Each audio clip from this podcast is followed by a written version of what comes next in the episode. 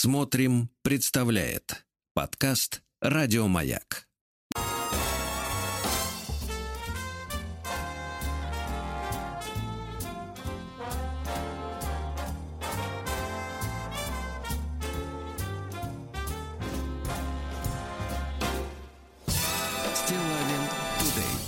Так точно, дорогие товарищи. Доброе утро. Здравствуйте, Владик. Доброе утро. Вот, э, знаете, а- а- особенно по понедельникам э, люди часто меня спрашивают, э, Сергей, а как вот ты вот, вот так с хорошим настроением начинаешь работать? А вам Я скажу- дарят. дарят. Я скажу несколько секретов, друзья мои, Давайте, несколько давайте. секретов. Конечно, первое это эм, э, вы должны высыпаться. Конечно. Это физически, да. Во-вторых, вас на том конце, то есть в вашем отделе или, как в моем случае, в наушниках, должен ждать такой человек, как Владик. Конечно, конечно. Да. И третье, конечно, надо выбирать э, элегантные напитки. С прошедшими нас. Элегантные, Нас да. Дело в том, что мы вчера ведь отмечали, ну, ну, как бы вы у себя, я у себя, а он у себя 60-летие Алексея Алексеевича Веселкина. Ну, конечно. Надо сразу сказать, что сегодня, я так э, понимаю, сегодня у нас, э, скорее всего, вечером будет э, часовое интервью, которое мы с Алексеем Алексеевичем записали накануне, вот, в связи с этим важным историческим событием. Да, да, да, точно. В 10 часов вечера ждите собрания слов Алексея Веселкина. Да, ну, затем это, это, интервью попадет уже в наши подкасты, его можно будет послушать в любое удобное для вас время. Вот, мне было очень радостно с Лешей сделать это интервью. Э, Возможно, оно было лишено концептуальности. Как всегда это происходит в разговорах людей, которые давно знают друг друга. И, ну, давайте скажем откровенно, несмотря на всю ту грязь, которая вы- выливается из-за бугра в плане отношений между людьми, но бывает так, бывает, ребят, когда люди дороги друг другу без сексуального подтекста. Очень хорошо. Очень Да. хорошо. И послушайте это интервью. Я Лешу еще раз поздравляю с днем рождения. Вот он, конечно, днюху свою зажал, как говорят у нас. э, Слушайте, у него сказать, два в лес- спектакля было. во- Именно, Ну, я вам именно открою дню. секрет. Он специально сделал два спектакля себе, чтобы зажать. Так удобнее зажимать. Вот, ну такая история. Я понимаю, что человеку, не- человеку любому, вот вы, например, как, э, Владуля, встретили свой полтинник? Я был у вас я внутренний встретил. перекос? Да, честно говоря, нет. Нет. А если чуть- совсем честно? А если откровенно? Вот честно не было, а откровенно? Да нет, ну давит, конечно, давит цифры, вот, которые, э, которые мало имеют отношение к самоощущению. Э, Конечно, со стороны виднее. Э, Особенно, знаете, это вот такая потрясающая история, через которую, ну, пройдет каждый, кто доживет до таких годов, да? Вот, вот не, не у всех удается. Вот. История о том, что с возрастом, конечно, меняется отношение к жизни объективное. Абсолютно Но в силу, в силу опыта, в силу опыта. Потому что ты на многие вещи смотришь именно с точки зрения опыта по-другому. Кстати, кстати, сегодня э, обнаружил э, новость интересную, научную. Я ее сейчас вам тогда расскажу, а, а в новостях мы ее пропустим, чтобы остальным было новостям просторней. Э, Немцы установили, что, оказывается, с возрастом метаболизм, это скорость обмена веществ, Ага, не меняется, если у вас не снижается физическая активность. ага. То есть, если вы по-прежнему бодро, так сказать, шевелите конечностями, Ну, то есть, если вы в детстве не занимались спортом и сейчас, то, в принципе, ничего не меняется. все, так да, же. Вы также 130 и все ровно. Вот. Ну, вот такая история. Да, хотел Лешу поздравить с днем рождения. И еще маленькая ремарка. Вы знаете, э, ну, наверное, вы тоже э, это замечаете, мой мальчик, что, с, э, так сказать, все сложнее и сложнее при, при катастрофическом объеме нового контента кинематографического, все сложнее найти фильм, который бы хотелось посмотреть с удовольствием. Вернее, хотел, который смотрел бы с удовольствием и не пожалел бы о потраченном времени.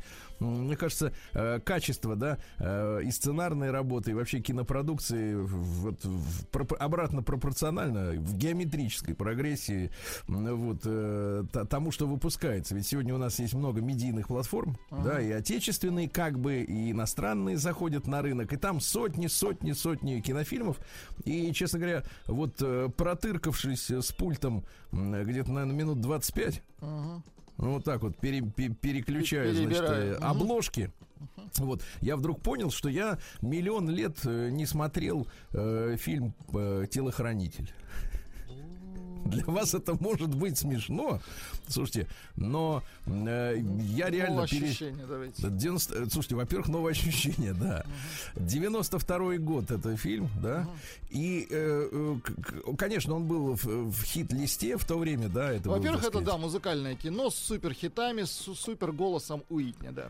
Уитни Хьюстон, да, в очередной раз я пожалел, что подлец Бобби Браун подсадил ее на наркотики, из-за которых ее, и, собственно говоря, и удавили в собственной ванной. Она мега, Говор- конечно, певица. абсолютно. Да, и, и вы знаете, и знаете, Владик, я Да. посмотрел на это кино, на этот неспешный для начала 90-х мон- монтаж. Мгм. Естественно, шикарный саундтрек, да. Шикарная А, картинка там, А, да-да-да. Более того, оказалось, что Уитни Хьюстон хорошая актриса. Я как-то не оценивал этого, потому что когда обычно у нас люди со Ну, сцены лезут в кино, Слушайте, ну она играла по сути себя. Там Да, нет, бы, ну, тем не менее, она да, хорошо В сыграла. кадре она смотрится, да, логично. Да, да. Просто у нас часто очень, когда люди играют себя, ну, условно говоря, да, вот когда именно... Они не именно- доигрывают. Ну, как-то или пере, или не, да, ну, в общем, какая-то вот получается лажа. А здесь все как-то на своих местах. Посмотрел с, огром- знаете, с огромным удовольствием. С огромным удовольствием, да. То есть не только, в общем-то, в принципе, советские фильмы можно пересматривать и чувствовать какие, какую-то теплоту, да, потому что, вот, но это уже брюзжание пошло. Давайте вернемся к письмам народа, помните? И нам Рома из Ленинграда начал рассказывать о том, как его жена не умеет извиняться. О, Очень хорошо. не умеет.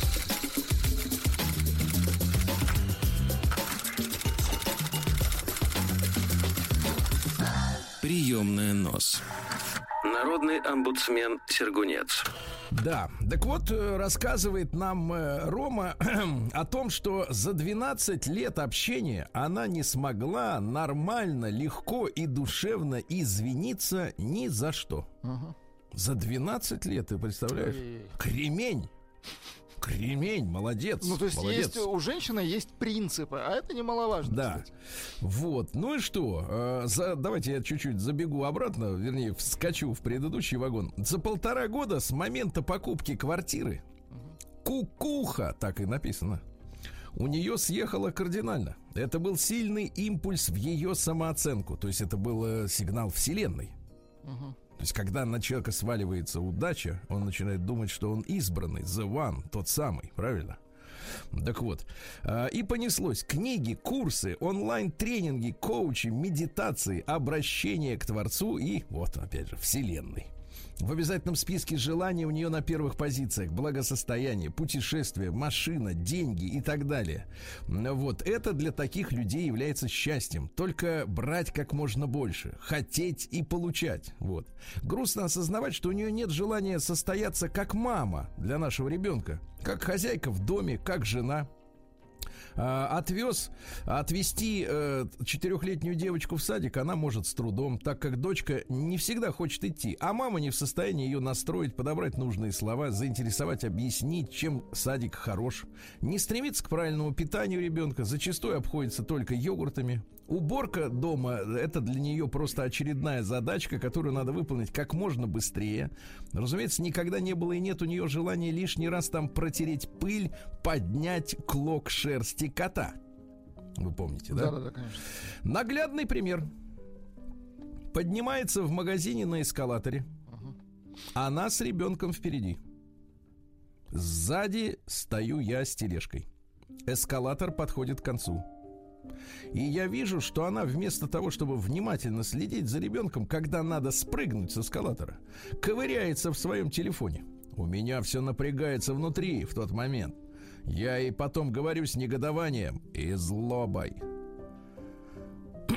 Так. Почему не следишь?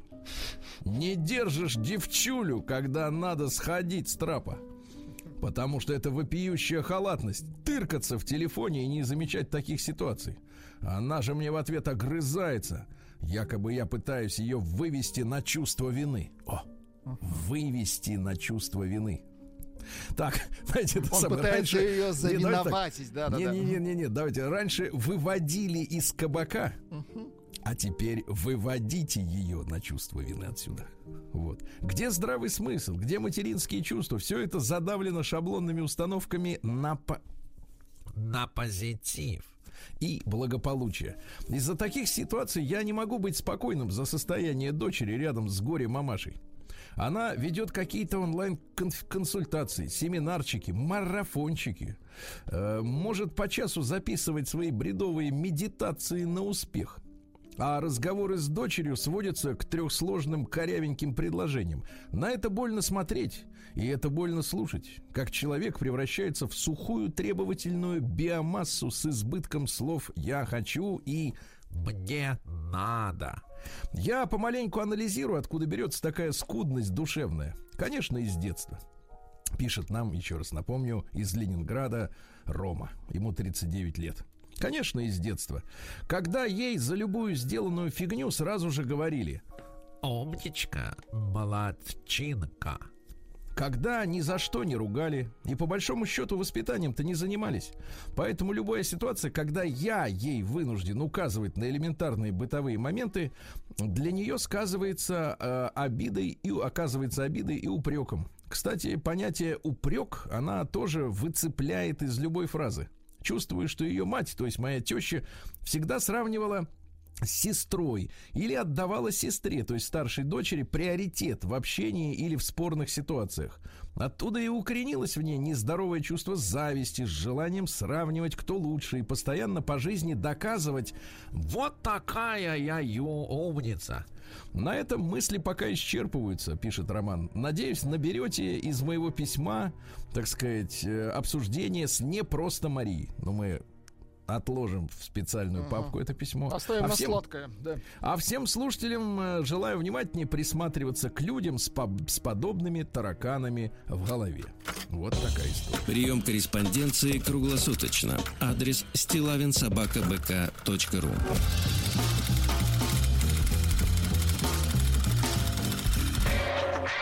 Фамилия Стилавин 2 Л. Ну да, типа того. А, значит, э, давайте разрядим обстановочку, правильно? Хотелось бы. Напряглись? Да не особо, но просто людей жалко. Так, давайте. Вот, вот сердобольный ты. Конечно, конечно. Да. Ну что же, прислали мне, э, так сказать, э, очередную писанину, э, скан э, из женского форума в Инстаграме. Это самая любимая наша, да. Да, да, да, это сливки. Да. А, значит, конечно, э, такие, такие записки, они всегда начинаются с фразы или «пожалуйста» анонимно, или просто анонимно. Потому что, как бы, с одной стороны, человек кричит о, о своей ситуации, но с другой стороны, не хочет, чтобы тот, о ком она кричит, узнал, что кричит он. Uh-huh. ну, в общем, типа того. Мы с парнем впервые поехали в отпуск. Брони, билеты разделили пополам, а в кафе платим, теперь, Владик, минуточку, ну-ка. по очереди. Элегантно. Меняют руку. Хорошо. Так, так, так. А в кафе платим по очереди. В какой-то момент меня стало бомбить от ситуации. Я ем в разы меньше и почти не пью, но оплачиваю при этом полный счет. Вот это хорошо. Да, если была одна, тратила бы куда меньше. Отпуск мне не всегда по карману, приходится копить. Поэтому я не знаю, как поступить. Высчитывать каждый раз в кафе мне кажется мелочным. Вот кажется мелочным, а внутри-то все равно бомбит. А внутри-то все горит. Да, а внутри бомбит. То есть что мы видим? Что недостаточный в организме у девушки ресурс щедрости созрел, правильно?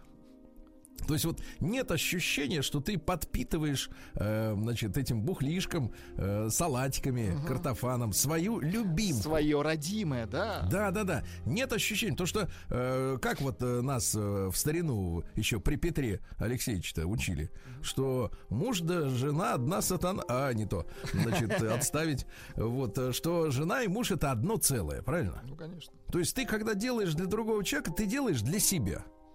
Нет вот этого внутреннего дележа, да, среди акционеров, как говорится, у кого больший пакет акций. А как бы все это единое целое. То есть явно в паре нет ощущения единства, правильно? Да и юристы говорят, что невозможно из семьи украсть. Ну, никак. Конечно. То есть никак. даже если муж у тебя из тарелки лососика стырил. Да хуже, если твою машину продал. Да-да-да, все равно это, это, это внутри. Все, девочка, успокойся, успокойся. Да. Совет тут только один: искать мужчину, с которым есть ощущение, что вы одно целое. Правильно? Иначе никак, Владик. Ну, вот так. Да.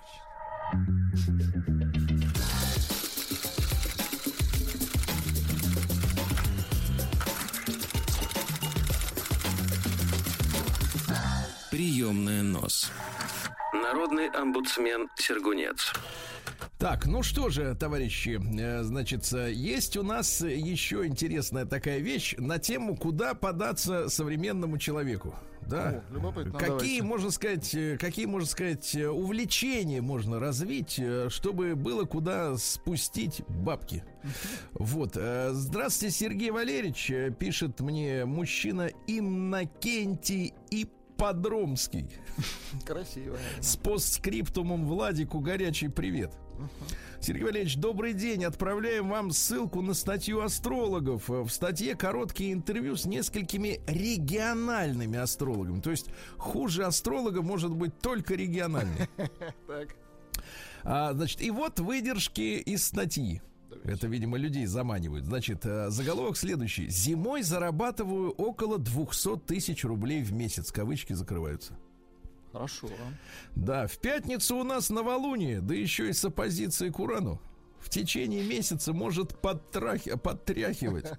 Ось Скорпион-Телец и про ресурсы, и про отношения. Будьте готовы. Старайтесь избегать конфликтов и необдуманных вложений. Кто чувствует, что уже накрывает, накрывает. Лучше разобрать эту ситуацию на консультации. Аспекты непростые, пережить их будет легче с личными рекомендациями. Пишет в своем блоге астролог Юлия. Под постом одна из подписчиц у нее спрашивает, если у мужа УПР-7 в 12, КУПР-7 оппозиция от Сатурна из шестого дома, это значит, что я должна умереть, и у нас должен быть несчастный брак. Я должна изменять его. Я его люблю. Не сказала бы, что все так печально и хочу изменять. Что это значит? Он должен овдоветь. С мужем познакомились на госслужбе на работе. Я младше на 7 лет. Кавычки закрываются. Астролог отвечает потенциальной клиентке. Это на целую консультацию. Приходите, разберем. Под заголовок. В среднем беру 30-35 тысяч за час личной консультации. Вот с кого нужно брать пример доктора. Да. Так. Большинство моих клиенток это девушки 30 как правило, имеющие бизнес. Э, минимум один, а максимум 3-4. Ко мне идут определенные клиенты. Во-первых, консультация слишком дорогая по меркам рынка. А во-вторых, это девушки, которые ценят свое время и деньги. У меня не приходят спрашивать, выйду ли я замуж. Им это не интересно. У меня спрашивают, стоит ли мне покупать этот бизнес? Стоит ли мне инвестировать туда, говорит астролог Юлия. За месяц, э, значит, э, она, э, астролог, зарабатывает, вернее, это уже другой астролог. Ага. Это та зимой зарабатывает э, Как- Каких д- много, да. Мгм. 200. А эту зовут Лена, зарабатывает миллион рублей в месяц. На ее странице в Инстаграме подписаны, подписано 371 тысяча человек. Чаще всего ко мне обращаются деловые взрослые люди, которые живут осознанной жизнью. Понимаете? Опять же, осознанной. То есть они знают, что налог, налоги надо заплатить до 1 Нет, декабря. они знают и уверены, что они живые. Вот это осознанно. И проверяют это не раз. За деньги проверяют. так. Да. Понимающие, какую пользу они получат на консультации, чтобы использовать ее в своей ежедневной осознанной жизни. Кавычки закрываются. Ну и дальше Иннокентий э, предлагает обсудить эту э, тему с радиослушателями. Неужели есть люди, которые верят во весь этот бред и готовы за консультацией с астрологом платить вышеозначенные суммы? Ну, дорогой Иннокентий, что я должен тебе сказать? А, в- в- вопрос лишь в том, что у нас разная аудитория. К сожалению. И те люди, которые э, вот осознанно живут, они вот э, в других мирах находятся. И, а вот с теми нормальными, трудящимися, самостоятельными по-настоящему людьми, которые слушают нашу программу, в частности, утреннюю, да, а обсуждать э, тему, значит, людей, которые 35 тысяч платят за часовую консультацию астролога, ну, мне кажется, это абсурдно, правда? Ну, конечно. Это как бы, как вот, э, не знаю, э, как обсуждать с людьми, как там чувствуют себя в зоопарке звери. Не знаю. Как жрут, что-то едят, спят, а как себя чувствуют, понятия не имею. Это нам бессмысленно, но очень хорошо вы подсказали людям, может быть, которые хотят э, по- поднять свое материальное состояние, благополучие, да? Язык, если подвешен, мозги, если не заскорузлены, давайте, товарищи, занимайтесь вот эти 200 тысяч рублей зимой в месяц. а?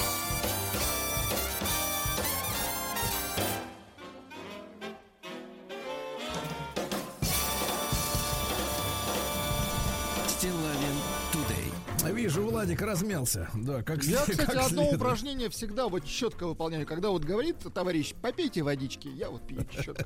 Понимаю, да, товарищ прав. Сегодня у нас 22 ноября, друзья мои. Сегодня отмечается День сына. М, Поздравляем. Но мы с вами сыновья. Ну, в принципе, да. Да. Вы хороший сын Время покажет.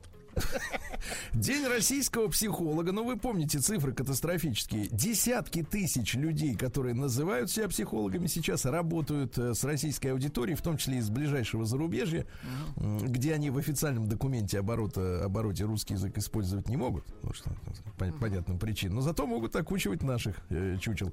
Ну и где-то около, не знаю, по- там на, на порядок, по-моему, меньше дипломированных. То есть там 70 тысяч, условно говоря, работают шарлатанов и 6 тысяч официальных, э, с- которые имеют хоть какое-то нормальное образование, приличное. Так что аккуратней, товарищ. Э, День словарей и энциклопедий. А Сегодня отмечается День памяти Джона Кеннеди. Я не знаю, смотрели ли вы сериал, вот, который посвящен 22 11 63, э, где А, он расследуется. полуфантастический такой, да? Ну, конечно, полуфантастический, как и само убийство, целиком фантастическое, да, до сих пор. Ну, как мутное? Нам понятно, что существуют некие э, под, э, подводные кланы, да, э, значит, э, для которых, э, видимо, фигура Кеннеди стала препятствием. Это понятно. Какие именно? Видимо, если рассказать людям, какие там они, в принципе, есть, то как-то немножко у людей пошатнется мироощущение. Ну, из серии А- ничего личного, только бизнес, да. Да. День «Создай свою собственную страну». Хорошо. Ну, вот, знаете, сейчас метавселенные. э, Вот сейчас уже можно будет э, надел наушники с, с экраном и все, и по- пошел в свою И собственную уже страну. диктатор. Мгм. Да. А дальше День музыки в Испании. Э, Можно вас, вас попросить, э, к- к- как там его называть-то, Каруччо или как-то еще? Фаррука, наверное. Фарукка, да. Давайте Вот это современная испанская музыка, песни этого года. Давайте послушаем. Вам такое А, нравится? нравится. А можно я подыграю, потому что я люблю такую Давайте. музыку.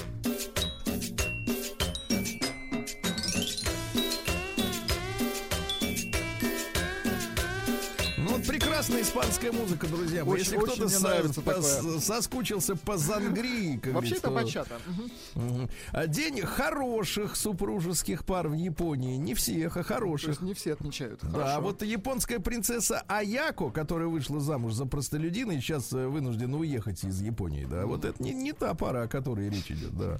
А День борьбы с насилием отмечается сегодня, да. Ну, мне кажется, насилие можно победить двумя способами. Насилием, во-первых. Или, или любовью.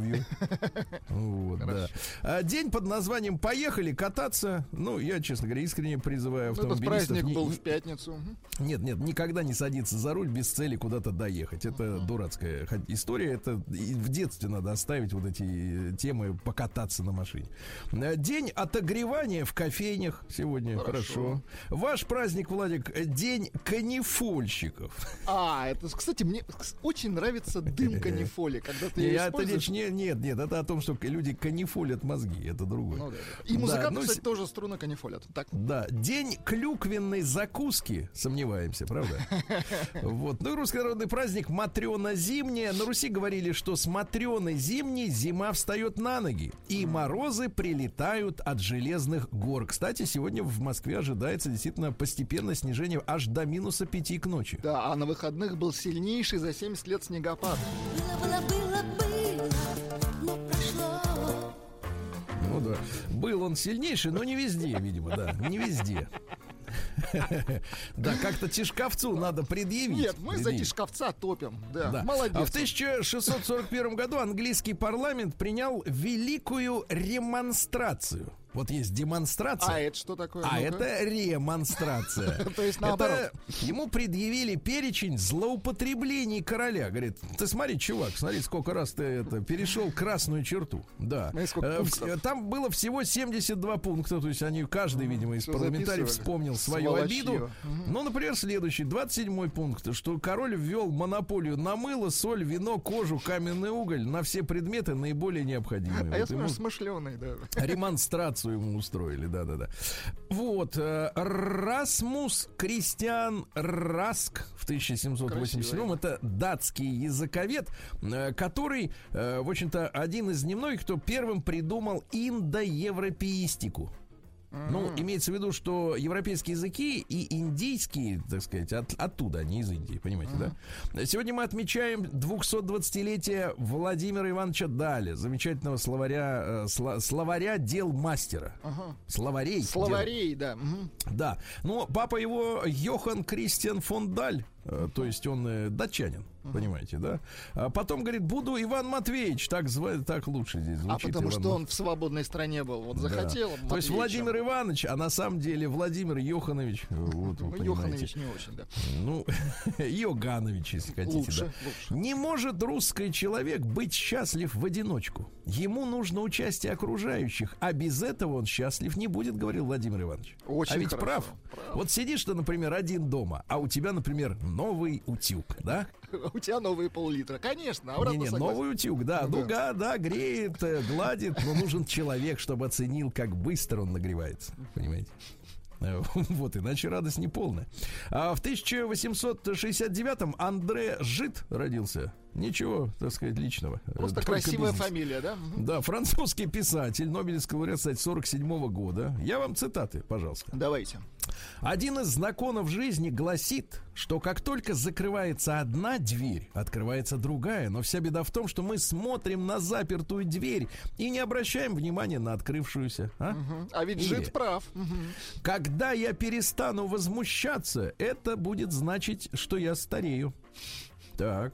Так. Лучше, когда тебя ненавидят таким, какой ты есть, Так. чем любят за то, чего в тебе нет. Кем ты не являешься, точно. А, вот, видишь, Хорошо. умный человек.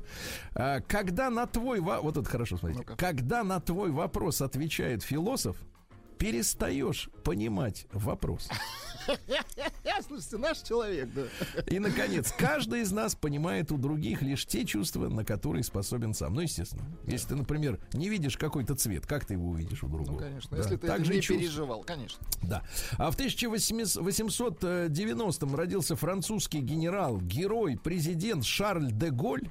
Вот, который проводил политику деколонизацию Франции, понимаете, да? В том числе отвез американцам э, два самолета грузовых военных э, бумажных долларов. И Типа потребовал, и по- потреб, нет, не подавитесь, наоборот, э, э, потребовал обратно золото. Ах, обменял на золото. А что Да-да-да, американцы? А американцы, конечно, поперхнулись, но после этого они заявили, что теперь доллары не имеют отношения к золоту. Ага. Да. Вот. А потом устроили за это Деголю Кузькину мать э, в студенческую революцию. Вот, э, революцию секс-пробуждения, да, официально как бы, да. А на самом деле снесли человека, который мог и еще несколько самолетов с долларами прислать. Вернуть. Вот. Да, ну цитаты какие. Ни одна страна без атомной бомбы не имеет полного основания считать себя независимой. А? Молодец, правильно. Да. А самое, существует три, три дороги к гибели. Азартные игры самая короткая. Женщины самое приятное. Так. А, исследование советом специалистов самое надежное. Да. Наш человек, так? И, наконец, давайте так. Как можно управлять страной, в которой 246 видов сыра? А? Хорошо. В 1893 году родился Лазарь Моисеевич Каганович. Помните, у нас ведь метрополитен был имени Кагановича. Вот. Такой мужчина элегантный, да, поддерживал Иосифа Виссарионовича. Цитата очень интересная.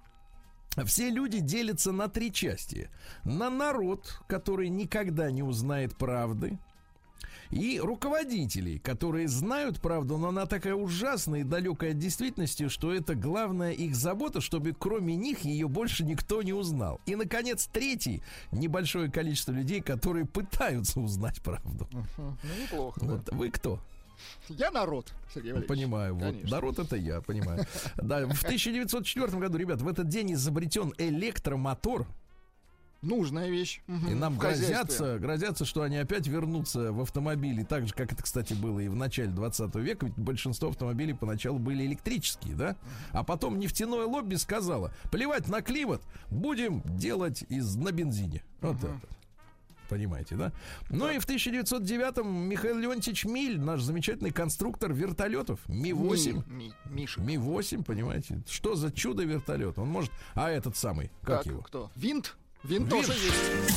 Было, было, было, было, но прошло. Вот Вот-вот, типа того. А еще немножко музыки, мой мальчик. В Давайте. 1913 году родился Бенджамин Бриттон, английский композитор. Ну-ка. Вот.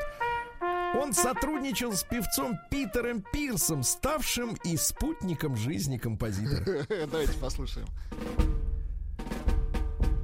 Призывает спутника. Спутник Ви. По- Подь сюда. Это хорошая музыка, кстати. Да-да-да, И музыка смысл, знаете, и- отличная. И ноты не нужны. Я бы так представляю, Только- как крысы выходят на берег, да. Значит, в 1916 году от передозировки морфием умер Джек Лондон в этот день. Он, говорят, был в очень тяжелом крити- э, творческом кризисе, к сожалению, хотя считается одним из великих писателей, и даже у таких людей. Но э, дело в том, что что отличает великого писателя от невеликого, да? Э, мелкий продолжает жить дальше. Э, Цитаты. «Кость, брошенная собаке, не есть милосердие. Милосердие — это кость, разделенная с собакой, когда ты голоден не меньше ее. А? Красиво, красиво сказано. Да. Цель жизни – добыча. Сущность жизни – добыча. Жизнь питается жизнью. Все живое в мире делится на тех, кто ест и кого едят. И закон этот говорит одно – ешь или сожрут тебя самого. А? Но это капиталистические законы. Конечно, это человек человеку кто? Стейк. Человек человеку стейк. Давайте новую сделаем тему, да. Ну вот, видите, слышали, тут выпал из багажника мужчина во время ДТП. Да вы что, не, А тот, который вез, говорит, я людоед. Да, серьезно говорю, это ужас. Это не придумаешь ни в каком этом самом романе Да. ужасов. Но в 1928 году Николай Николаевич Добронрав, замечательный наш поэт-песенник, да. Ну-ка, какие песенки, например? А любые. Любые. вот, Может быть, например. а- американцы, где ваш президент? Ну, не Нет? совсем, нет. Не любил тебя, глуп был, молод. Взял гордыню себе в друзья. Помню я напускной твой холод, голубые твои глаза. Вспоминаю письмо прощания, где слова все взахлеб скорей. Словно птица билась в отчаянии у закрытых моих дверей. Упоение красивой ролью, как теперь нам самим смешны в серых ватничках Чайлд Гарольды, пацаны трудных дней войны. Были после изной и стужи, восхождения, перевал. Кто твоим оказался мужем, не досуг было, не узнал. Перестал обжигать и мучить нервный ток твоего письма. Был балованный, был везучий, оглянулся, уже зима. Мимо я не прошел, а прожил, поубавилось в сердце сил. Отчего ж ты теперь дороже всех, кого я потом любил? Мало, мало я сердце слушал, жил поверхностно, шел скользя, а из детства глядят мне в душу голубые от слез глаза. Ну, А? отличные стихи, да. Да. А, ну что же, Виктор Салтыков, Витя, с днем рождения, дорогой. Господи, ну-ка. Да, он наш.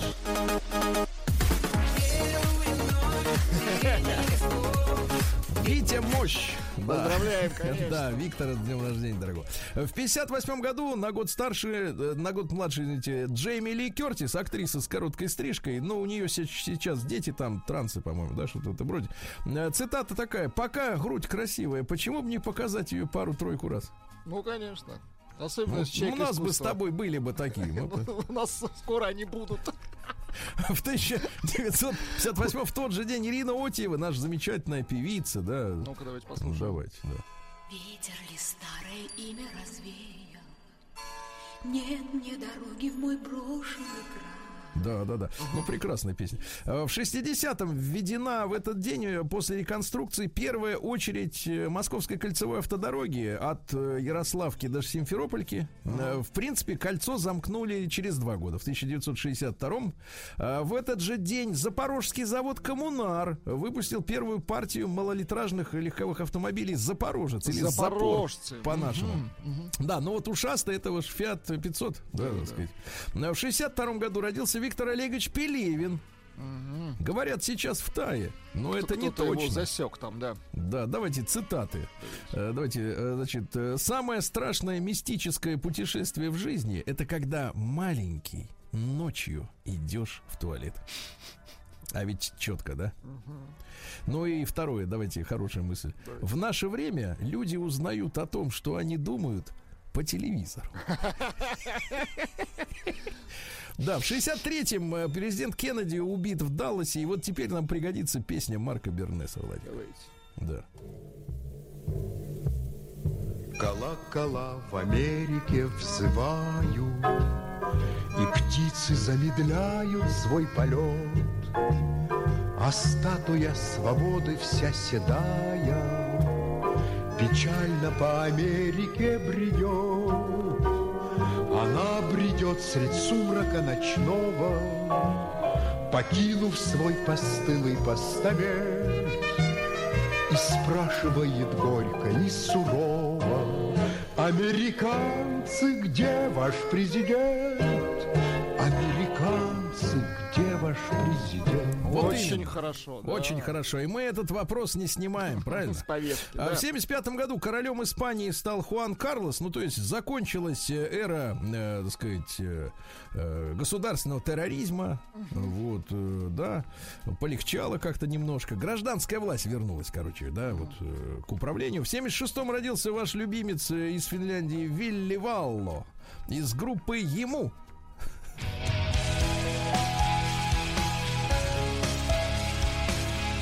Ну, было популярно, да. Очень время. популярно, Очень конечно, популярно. да. А, В 77 году с- начали летать Конкорды из Парижа в Лондон и из Лондона в Нью-Йорк, да. А, В этот день, в 82 году, город Набережные Челны переименован в Брежнев ненадолго. А В 88 году Леонида Ильича, как бы, это самое, да, попросили. А в 84-м Скарлетт Йоханссон, губастенькая актриса американская, да. Вот, давайте посмотрим. Самое приятное для женщины услышать, что она сексуальная. Ты надо же как, оказывается-то. Вы такая, говорит, сексуальная, а? Она так губочки сложила аккуратненько. Ага, так, так вот так вот. Да. Осторожно, губы закрываются, называется. Рецепт красоты я унаследовала у мамаши. Ну-ка. Пей много воды, никогда не вставай по будильнику и никогда не кури. Понимаете? Про будильник, к сожалению, видите, у нас. Да-да-да. Ну и в 2005-м Ангела Меркель, избранная канцлером ФРГ, стала первой женщиной на этом немецком посту. Ну что, годы летят, а ведь она официально до сих пор исполняет эти обязанности. Никак не могут собрать правительство, понимаешь?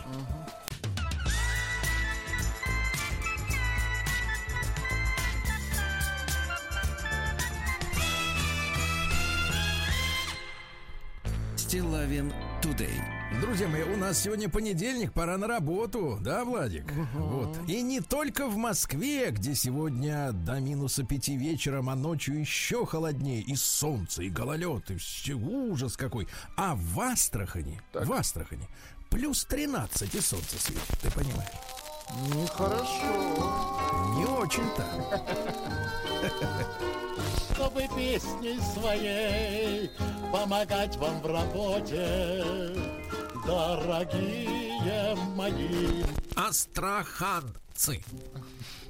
Астраханские солнечные электростанции сгрузили в электросеть 250 миллионов киловатт-час энергии. Слушайте, а солнце в стране есть. Да-да, и будем. Хорошо. Российская кругосветка прибыла в Астраханскую область. Э, В Астраханскую область прибыли участники экспедиции «Россия-2021», которую проводит Русское географическое общество. Так вот, участники э, команды за 283 дня м, пешком, на катамаранах, велосипедах, автомобилях проходят вдоль границ нашей Родины. Представляете? 34 тысячи километров. Хорошо. 34 тысячи. А В Астраханской области собираются прочистить критически обмелевшую реку, реку Ахтубу. Хорошо, тоже. Прочистят, да. Астраханец получил ожоги ног, просто покурив в квартире. Ужас какой. Так, Загорелись э, бывшие в употреблении вещи. Просто покурил. Астраханку переселили из аварийного жилья в аварийное. бред. Да, вот типа того, да. А вот посерьезнее давайте дела. Как дела обстоят? В Астрахани глава организованной преступной группировки ответит перед судом за похищение бизнесмена и э, вымогательство. Днем 28 августа прошлого года участники группировки похитили местного бизнесмена около административного здания. Они вывезли предпринимателя на остров, где на протяжении нескольких дней удерживали его в палатке со связанными руками и мешком на голове. Может, они телепередачу снимали? Так?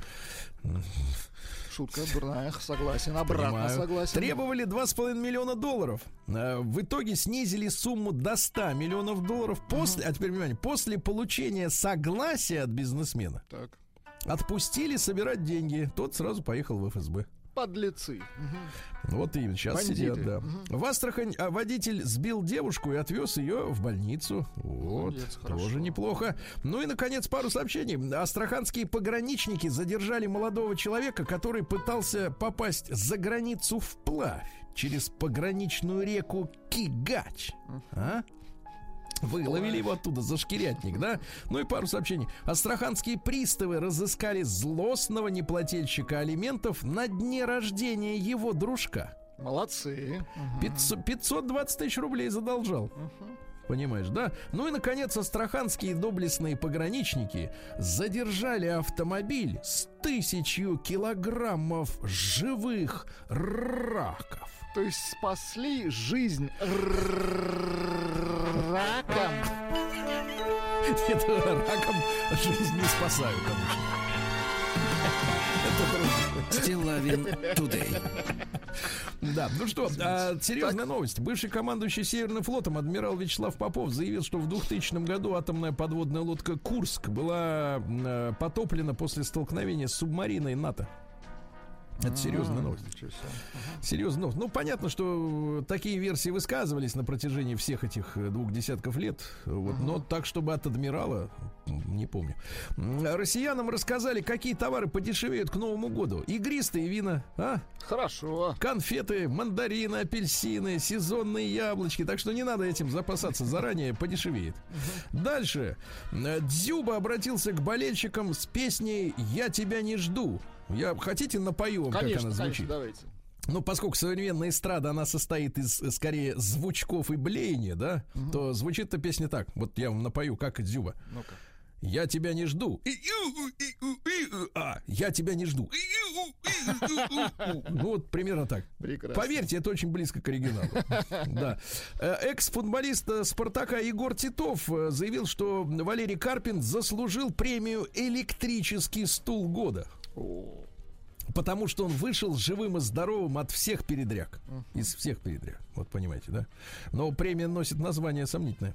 А, Россиянам рассказали, как определить сыр с содержанием пальмового масла. Ну-ка, давайте. Прежде всего, подозрительная маркировка «сырный продукт». Ага, понятно. А, На упаковках также можно обнаружить следующие маркировки. СЗМЖ, ЛГБТК+, шутка, БЗМЖ, БЗМЖ. Это обозначение товара с заменителями молочных жиров и без них. Так вот, если написано БЗМЖ, БЗМЖ, стоп. БЗМЖ. Э, Это дорогие сыры с плесенью, камамбер, бри. В большинстве случаев они произведены из молока и почти не подделываются. Ну, конечно, словить удачу можно и там, да. Избитый в метро герой наш Роман Ковалев, помните, вступился за девушку. Да-да-да. Сделал предложение руки и сердца также в метро своей девушке Анне. Ну, давайте порадуемся за эту прекрасную пару. Да, да, да. А, боец Александр Емельяненко под- пошутил над Джиганом вопросом «Это твои петушары?» Ну, имеет право пошутить. Не знаю, ну как шутка, наверное. Хотя в Минтруде прояснили, нужно ли учитывать выигрыш в лотерею при выплате детских пособий. Э, Если вы выиграете миллиард, это не станет поводом для лишения вас детского пособия. Успокойтесь. Ну Вот бывший президент московского «Спартака» Андрей Червиченков э, э, разоткровенничался в интервью, в интервью сказал, что слышал, как в сборной пивко должно быть после матчей, а вот Карпин это вычистил.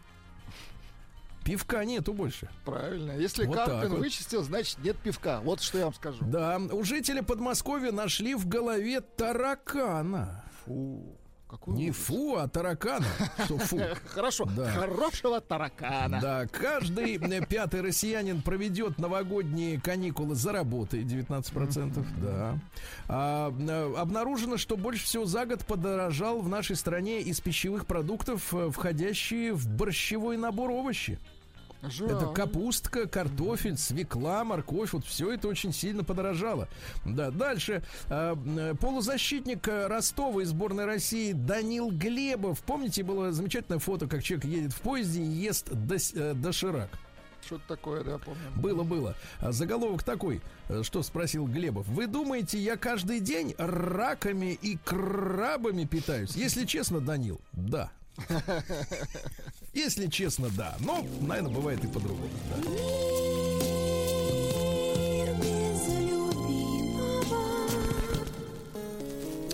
Да, давайте посмотрим. Э, Российская певица Ольга Бузова плакала по ночам из-за отмены спектакля с ее участием в Амхате. Ну вот видите, А ведь человек должен дом ночью спать. Должен дом 2, хотели Довели сказать. женщину, а? Что, вам сложно пу- выпустить на сцену? Нет, нам-то не сложно, Сергей Валерьевич. Вы-то а вот кто? Мы-то никто. Я этим говорю, которые Конечно. не выпускают. Вот именно. вы Дорогу! Дорогу Бузовой. Дорогу на сцену, да. Ученые нашли запах тела, который злит женщин. В смысле, Но при этом мертвого? Нет, но при этом успокаивает мужчин. Дело в том, что при дыхании, э, при и еще кое-как выделяется химическое вещество гексадеканал. Записывайте. Гексадеканал. Деканал, хорошо. Он не имеет запаха вот такого, как газ, например. Да, но все равно воспринимается человеком, и женщин очень злит. То есть вот на тему химии и своего человека, это вот, наверное, скорее всего, вот речь идет о совместимости Ну, тема газов. этого запаха, да. А Кубинка заявила, что 20 лет назад ее изнасиловал Марадона. Правда, Марадона умер год назад. Но теперь-то можно, конечно, все, так сказать, рассказать, правда? Женщина приняла наушник в Бостоне за таблетку и проглотила его. Ну, поздравляем. Ну, видимо, беспроводной, потому что вытащить-то никак его. да? Нет, но он выйдет со временем. Зато можно слушать в желудке музыку. Ну, какое-то время, опять же. Потом он выйдет, можно помыть и использовать. Ну, знаете, плохого мнения о людях. Признанная бесплодной женщина в Англии сбросила 50 кило и забеременела благополучно. Ну, вот видите, Да. конечно. Австралийка Бит Грок. Вот имя у женщины. Гроб? Бит. Бит, гроб, а, ой, грок, извините, не гроб, грок, А, назвала секретом своего долголетия, она дожила до 107 лет, э, ежедневную банку пивка, Ага. а свингерша рассказала о заработке за секс э, с другими парами в. Великобритании. Я, говорит, работаю на платформе OnlyFans всего три месяца, но уже погасила все свои долги и зарабатываю десятки тысяч долларов в месяц. На, плат- на платформе. На платформе, да, да. Я работаю на платформе, на панели работаю.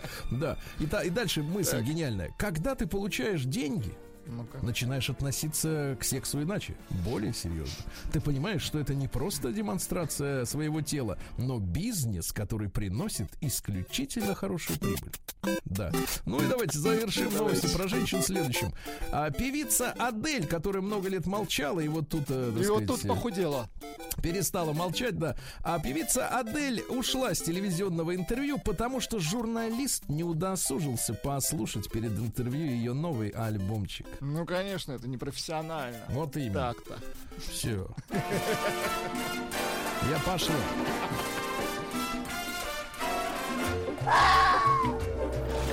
Новости капитализма. Так, ну у нас э, в капитализме-то есть интересные новости. Смотрите, во-первых, в, так сказать, э, на Западе набирает обороты корейская мода на гиалуроновых утят. О, боже. Вы слышали, очередная кукла зараза пришла. Значит, и к Жаль. нам она тоже просочилась. Утенок Лала Фан-Фан. У него щеки Так, и гиалуроновые губы, как вот у женщин, которые прекрасно. себе туда, а ему сюда. Утенок Лала называется. А, Ла-ла фан-фан. Так просто не запомнить, да. Так просто не запомнить. Согласен. Это мерзко. Это я мерзко, да. Дальше. А, кстати, Вы- стоит всего лишь 427 рублей на платформах зарубежных. Понятно. Ну, значит, у нас полторы. А, В Эстонии началась установка временных заграждений на границе с Россией. Это противотанковые, так понимаю, ежи, что ли? Ну, что конечно. А, Австралийские дизайнеры, ребята, сшили костюм из мужских усов. Это настолько мерзко выглядит. Можете посмотреть у меня в телеграм-канале Стилавин Тудей.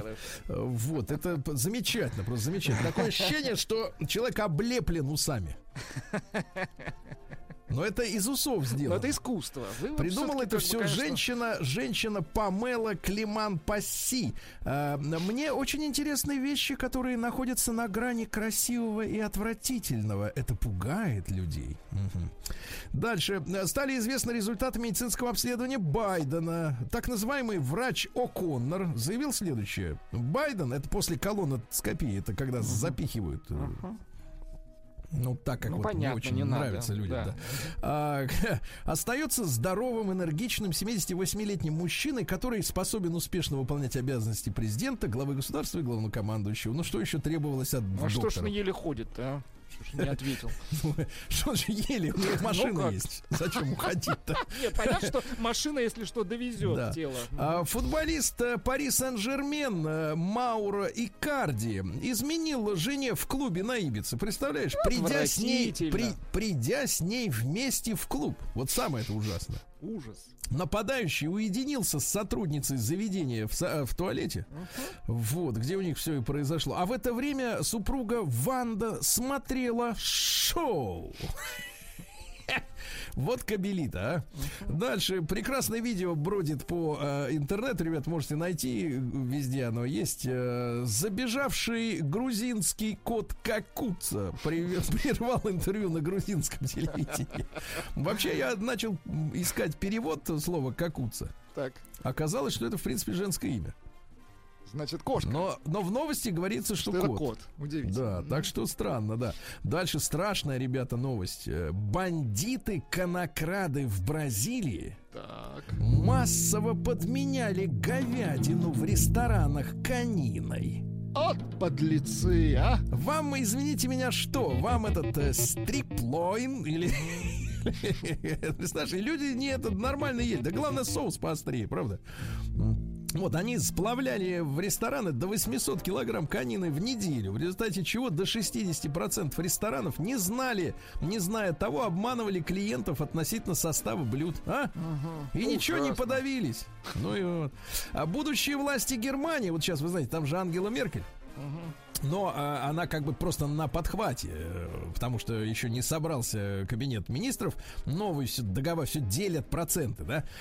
Так вот, э, договорились о легализации каннабиса. Ну вот видите, как хорошо. Э, Социал-демократическая партия Германии, зеленые и свободная Ну, демократическая видите, и партия. зеленый, и да, все, видите, совпадает. Freie Deutsche Partei. Это вот так вот, да? Договорились, а дальше, я почему новость эту взял? Я понимаю, что по всему миру это, значит, это идет история, но э, мне понравилась фраза. Э, договорились о легализации продажи каннабиса в рекреационных целях. Ну-ка, переведите. Реакре... Ну вот в школе у нас рекреация была, помните, мы А, на переменках там В были. этом смысле. Перезагрузка такая, да. А, кстати, ограничение строго для лиц 18+. Строго, да. А люди в штате Джорджия вызвали полицейского, чтобы он поймал осла. Лови! Хорошо. Ну и давайте, и срамота по-китайски. Давайте. Э, Из китайского ресторана, значит, э, со шведским столом э, выгнали слишком прожорливого человека. Вы представляете? Ресторан, причем, работает под девизом «Съешь сколько можешь». В первое посещение ресторана морепродуктов и барбекю гость сожрал полтора килограмма свиных ножек. В последующие визиты 3 килограмма 600 грамм креветок. Вот. А его выгнали, потому что ты слишком много жрешь, да? Ну и, наконец, давайте, что Это интересная травля новость. и преследование, так? Да-да-да, буллинг. Вот, ну и наконец э, и новости с Гавайи. Вы не были на Гавайях? Нет, конечно. Ну вы смотрели фильмы про вас. Гавайи, Да, да, да, там? да. Пахнувшая пивом река оказалась действительно алкогольной. Круто. То есть, если пахнет алкоголем, то Значит, внутри алкоголь. пей. Да. Да. Ну, перейдем к нашим.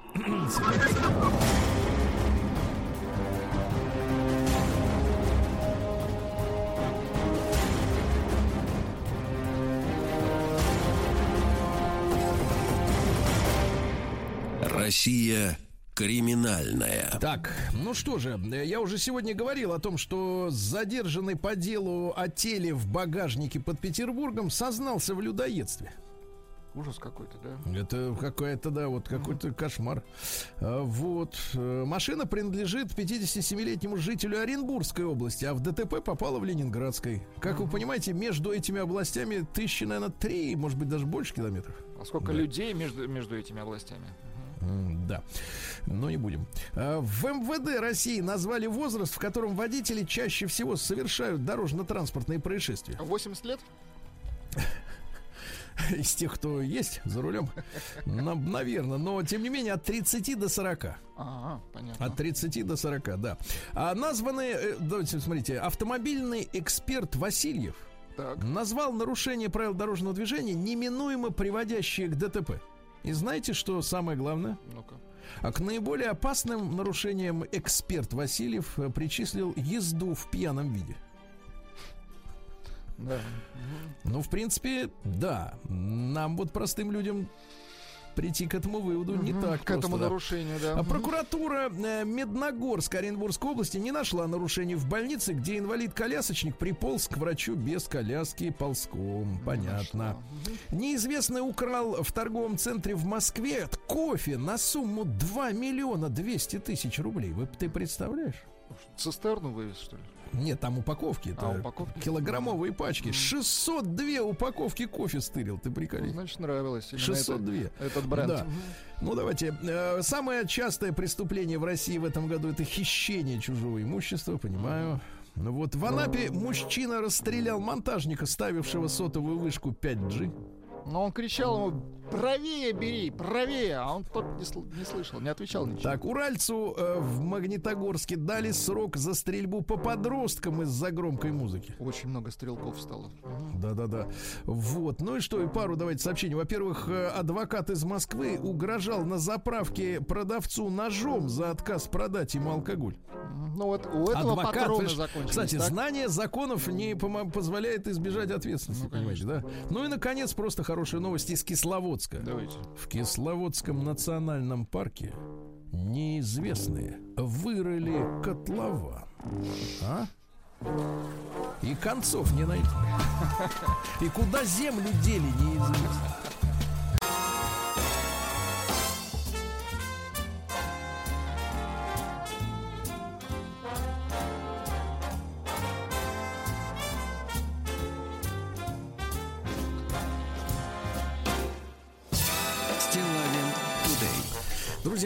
Доброе вам всем утро. Сегодня у нас понедельник. И вы знаете, вот в этой части нашей программы я хотел поделиться с вами э, не то чтобы открытием, что-то как-то мелькало, может быть, в памяти, э, были какие-то отрывочные сведения, но, э, знаете, да, по долгу службы, да, и, а а служба проистекает из личных, скорее, интересов, э, я э, очень внимательно слежу за историческими событиями, и обнаружил я вчера э, такую очень важную дату, для меня очень важную, такую показательную, такую э, значимую.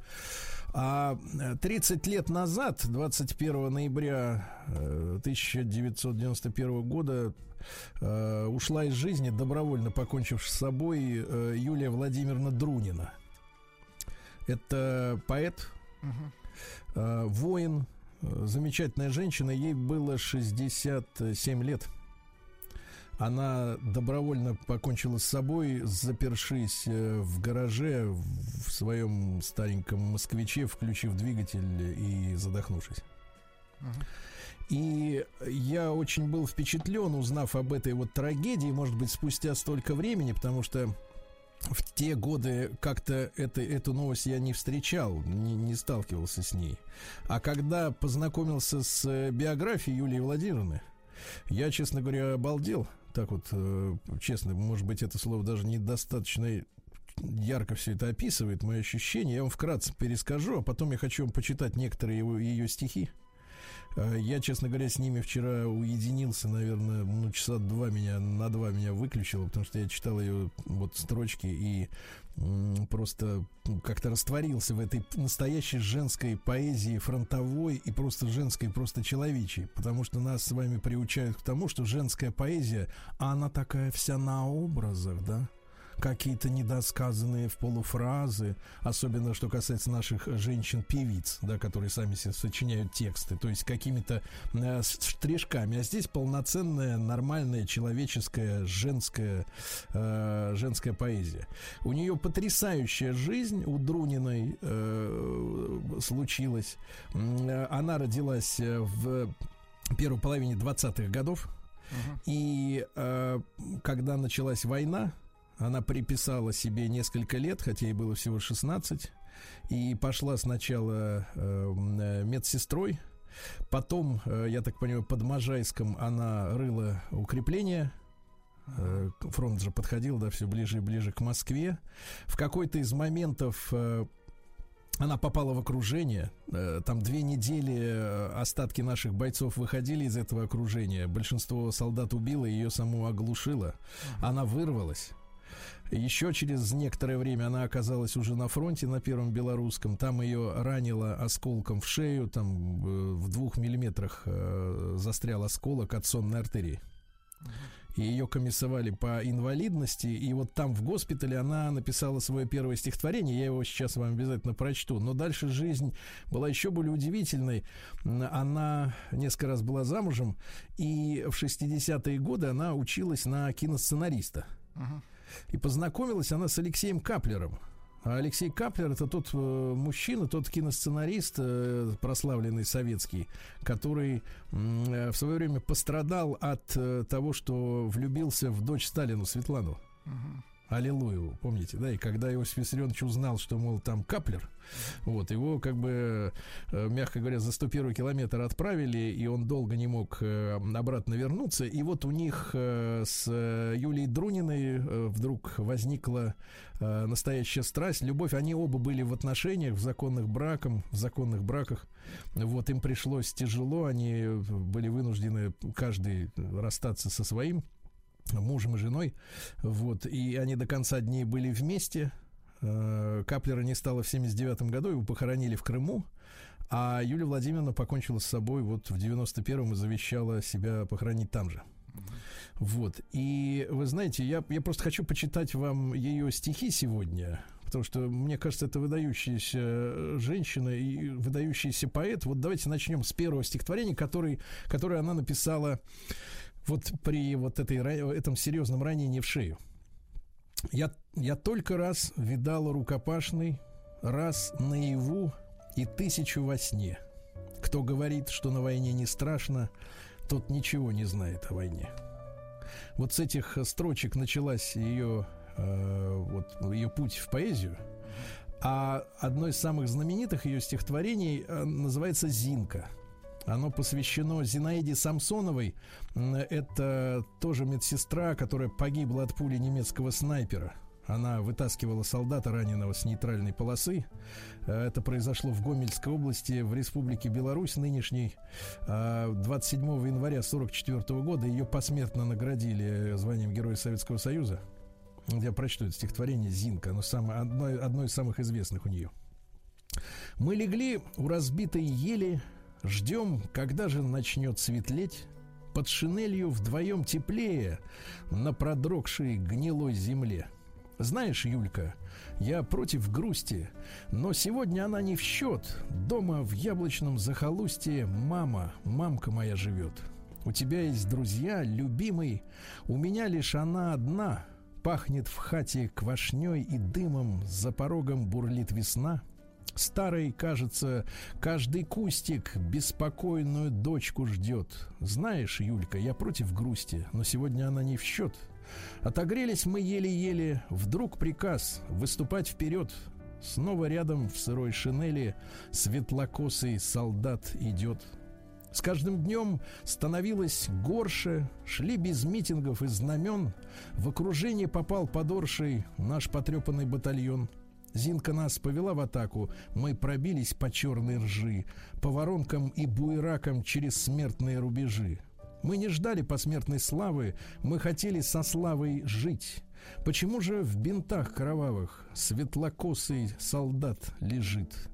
Ее тело своей шинелью укрывала я зубы сжав. Белорусские ветры пели о рязанских глухих садах. Знаешь, Зинка, я против грусти, но сегодня она не в счет. Где-то в яблочном захолустье мама, мамка твоя живет. У меня есть друзья, любимый.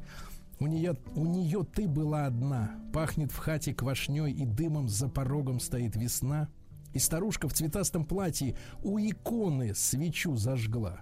Я не знаю, как написать ей, чтоб тебя она не ждала.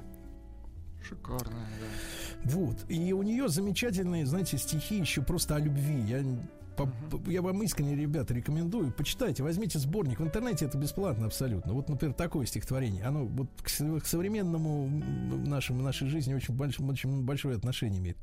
Хотя и про войну вроде бы. Сколько силы в обыденном слове «милый». Как звучало оно на войне? Не красавцев война нас любить научила. Угловатых суровых парней, тех, которые, мало заботясь о славе, были первыми в каждом бою. Знали мы, тот, кто друга в беде не оставит, тот любовь не растопчет свою. Ай. И вот, а вот интересная история, смотрите. Я принесла домой с фронтов России веселое презрение к трепью. Как норковую шубку я носила шинельку обгоревшую свою. Пусть на локтях топорщились заплаты, пусть сапоги протерлись, не беда. Такой нарядный и такой богатый я позже не бывала никогда. Мгм. А вот просто о любви. Давайте, без войны. Я не знала измены в любви. Я ее ощущала начало. Легкий крен, ненадежность причала. И себе говорила, порви. Потому, вероятно, не знала никогда я измены в любви. Я и в дружбе могла различить первый легкий снежок охлаждения. Обрывала с улыбкою нить и шутила еще до видзенья. Только гордость мой якорь спасения. Отлично. Э, Наши слушатели просят еще раз озвучить и- и имя поэта. Э, Юлия Друнина, друзья мои. Э, Юлия Друнина, я еще раз повторю, что был... Она почему с собой покончила? Она, э, еще раз возвращаясь к ее жизни, она сначала очень так с воодушевлением, как многие из нас восприняла перестройку. Вот, э, защищала даже Белый дом в, в- в августе 91 года, а потом увидела, к чему все идет, и поняла, что без Родины она не может дальше жить. Если говорить о том, где вот эти жертвы тех событий, вот одна из них э, это Юлия Друнина, естественно. Ну вот давайте еще стихи.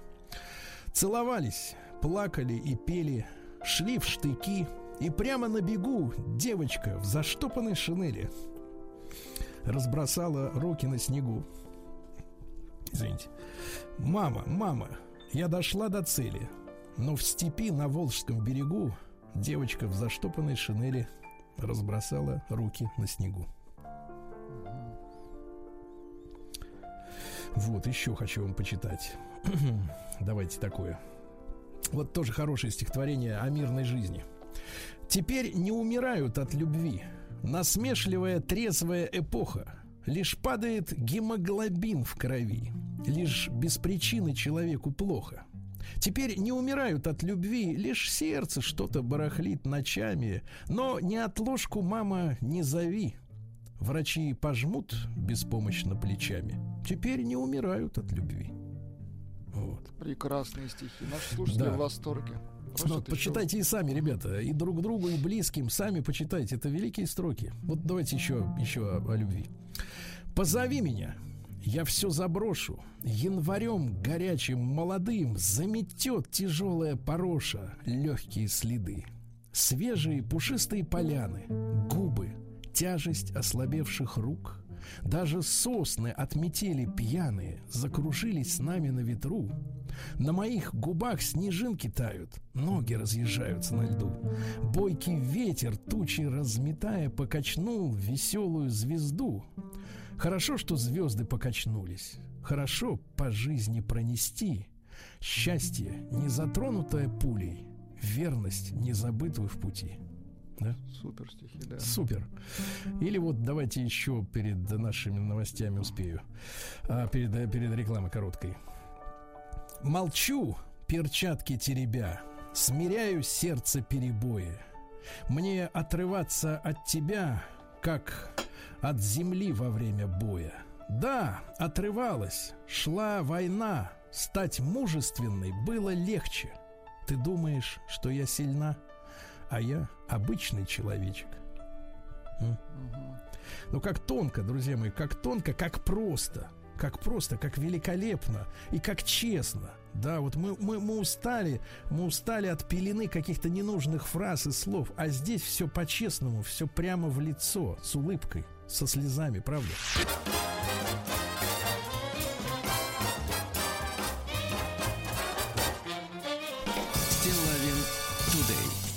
Друзья мои, еще раз вам всем доброго утра. Э, Я сегодня хотел посвятить эту часть нашего эфира Юлии Друниной, замечательному поэту, э, русскому, советскому, э, да, замечательной женщине, красавице, которая не смогла пережить гибель своей страны. Она ушла из жизни 30 лет назад. Вот, добровольно, к огромному сожалению. Но остались ее стихи. И я хочу их еще несколько вам прочесть. Потом мы с вами послушаем еще песню на ее стихи, которую исполнила Майя Кристалинская. Тоже замечательная музыка. Вот давайте такие строки. «Ждала тебя и верила, и знала. Мне нужно верить, чтобы пережить бои, походы, вечную усталость, ознобные могилы, блиндажи. Пережила и встреча под Полтавой. Окопный май, солдатский неуют. В уставах незаписанное право на поцелуй, на пять моих минут. Минуту счастья делим на двоих. Пусть арт-налет, пусть смерть от нас на волос. Разрыв, а рядом нежность глаз твоих. И ласковый срывающийся голос. Минуту счастья делим на двоих. Да? А вот хорошие гражданские стихи. Ну как, гражданские в смысле граждан, на гражданке. Мы стояли у Москвы реки, теплый ветер платьем шелестел. Почему-то вдруг из-под руки на меня ты странно посмотрел. Так порою на чужих глядят. Посмотрел и улыбнулся мне. Ну какой же из тебя солдат? Как была ты права на войне? Неужели спала ты на снегу, автомат пристроив в головах? Понимаешь, просто не могу я тебя представить в сапогах. Я же вечер вспомнила другой. Минометы били, падал снег. И сказал мне тихо, дорогой, на тебя похожий человек, вот лежим и мерзнем на снегу, будто и не жили в городах. Я тебя представить не могу в туфлях на высоких каблуках. Отлично. Да. Замечательные стихи, ребят. Замечательно. Давайте я вам еще прочту, и потом мы послушаем с вами песню, да? Не знаю, где я нежности училась. Об этом не расспрашивай меня. Растут в степе солдатские могилы, идет в шинели молодость моя. В моих глазах обугленные трубы, пожары полыхают на Руси. И снова нецелованные губы израненный парнишка закусил. Нет, мы с тобой узнали не по сводкам большого отступления страду. Опять в огонь рванулись самоходки, я на броню вскочила на ходу, а вечером над братской могилой с опущенной стояла головой. Не знаю, где я нежности училась. Быть может, на дороге фронтовой. Да. И давайте еще одно стихотворение и послушаем песню, да? Я хочу, поз... я, извините, я хочу забыть вас, полковчане, но на это не хватает сил, потому что мешковатый парень сердцем амбразуру заслонил, потому что полковое знамя раненая девушка несла, скромная толстушка из Рязани, из совсем обычного села. Все забыть и только слушать песни и бродить часами на ветру. Где же мой застенчивый ровесник, наш немногословный политрук? Я хочу забыть свою пехоту, я забыть пехоту не могу. Беларусь, горящие болота, мертвые шинели на снегу. Вот, друзья мои, светлая память Юлии Владимировны Друниной.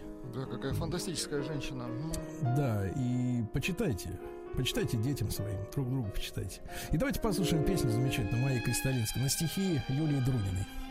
Спасибо вам, что вы слушали сегодня эти строки.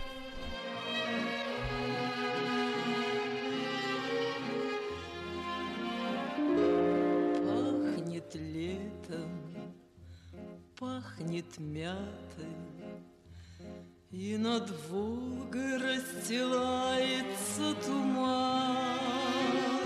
В час вечерний, в час заката Приходи, мой дорогой, на курган. Над курганом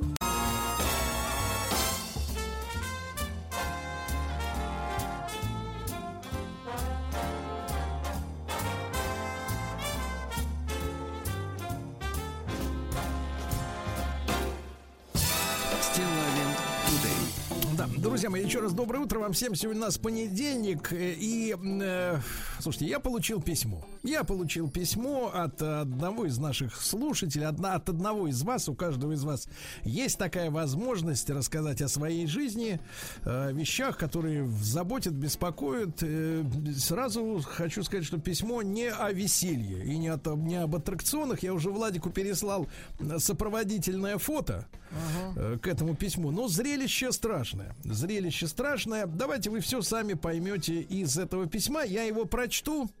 Мы с вами обязательно переговорим со специалистами по этой теме. И, конечно, с вами. Да? И, ну, я хочу просто, чтобы мы не просто не только вот перетерли, да, эту, эту историю, но и получили консультацию от тех людей, которые, ну, больше нас с вами э, понимают, да, в этой проблеме. Так вот, э, здравствуйте, Серега и Влад. Пишет вам Андрей. Я упущу подробности, кто Андрей, откуда, ну, зачем это, да, лиш- ли- личные какие-то вещи. Пишет вам Андрей. Если вам интересно, то зрела и созрела целая повесть про алкоголизм с женским личиком. Итак, глава первая. Запой. Пролог. Если в буфете стоит стакан, значит он будет налит и выпит.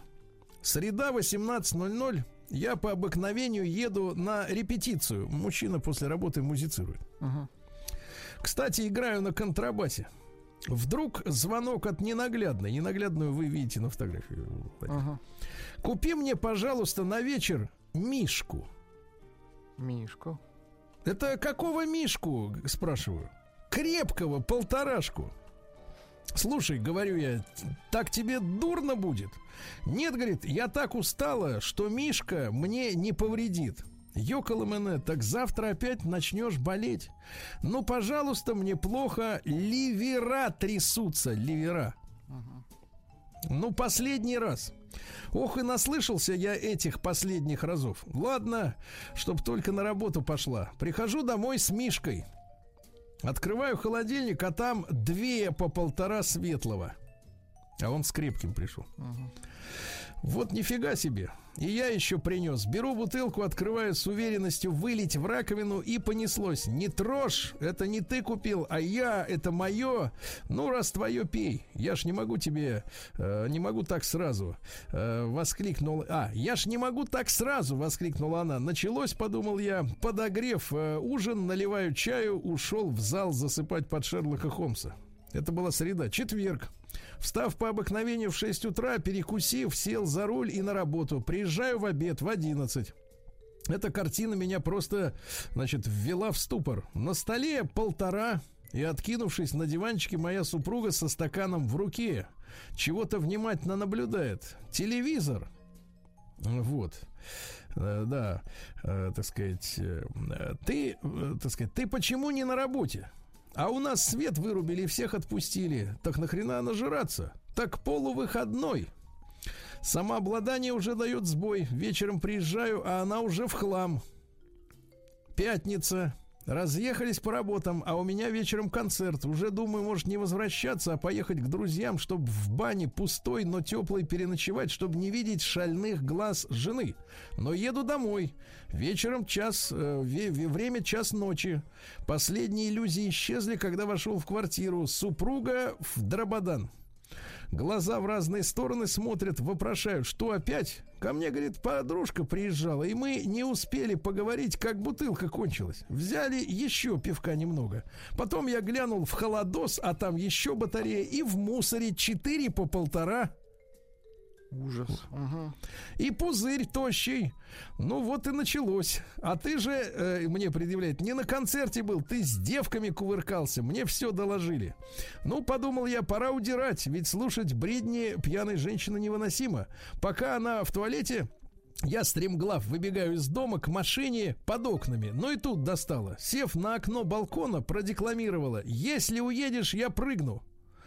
Вот. Я ей крикнул, что только машину отгоню, а сам отогнал, чтобы э, шина от злости не проколола, и к друзьям ночевать. В обед звонки пошли. Я не хотела, я не помню ничего. Вернись, любимый. Я больше так не буду. Э, Тут не- некоторый парадокс. Если ты не помнишь, то как ты больше не будешь? Логично. Это я от себя добавляю. Да.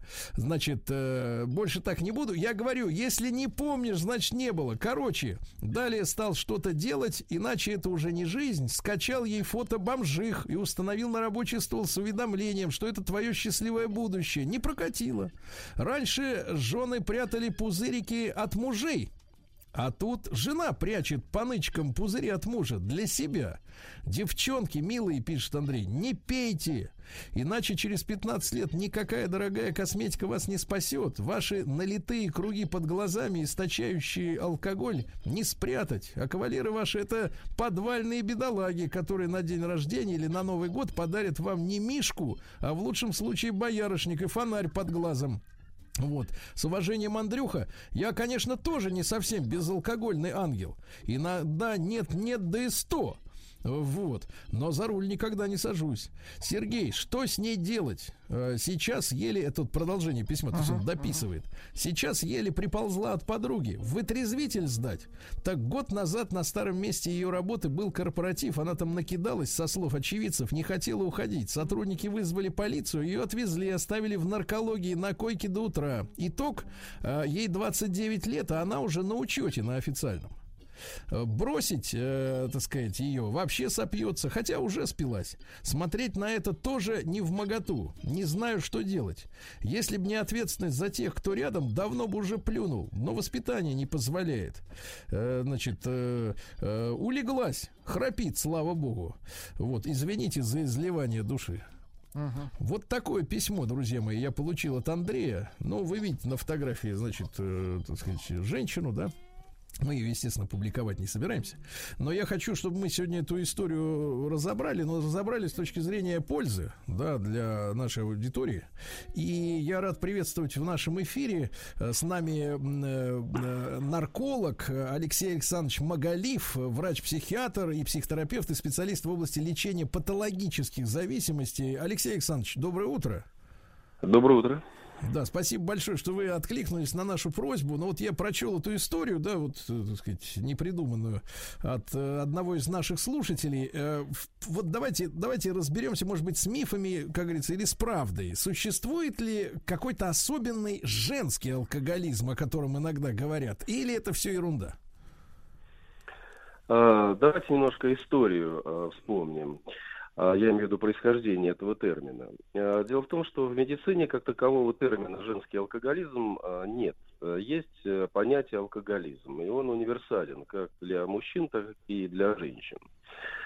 Появился этот термин именно по той причине, что где-то с конца 90-х, начала нулевых э, специалисты заметили, что женщины, женщины стали активно догонять э, в употреблении алкоголя мужчин.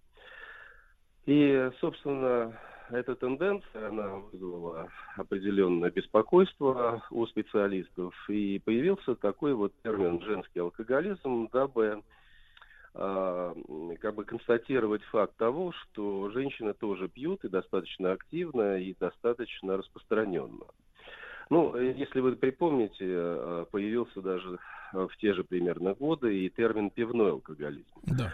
Именно по той простой причине, что было очень много рекламы, направленной на молодых людей, и создавалось такое впечатление, что как будто пиво это что-то вроде кваса. И, соответственно, опять же специалистам пришлось сделать акцент на этом термине, дабы предупредить аудиторию о том, что пиво это алкогольный напиток, и на нем а, спокойно можно сформировать алкоголизм, как и на других алкогольных напитках. По этой причине, а, собственно говоря, а, вот этот термин женский алкоголизм, он устоялся и дальше начал уже обрастать определенными там мифами о том, что он по какой-то причине неизлечим, в отличие от мужского, что является, э, скажем так, необъективной реальностью. А, алкоголизм это не какая-то отдельно взятая болезнь. Она всегда идет э, в содружестве, если так можно сказать, в кавычках, с конкретным человеком.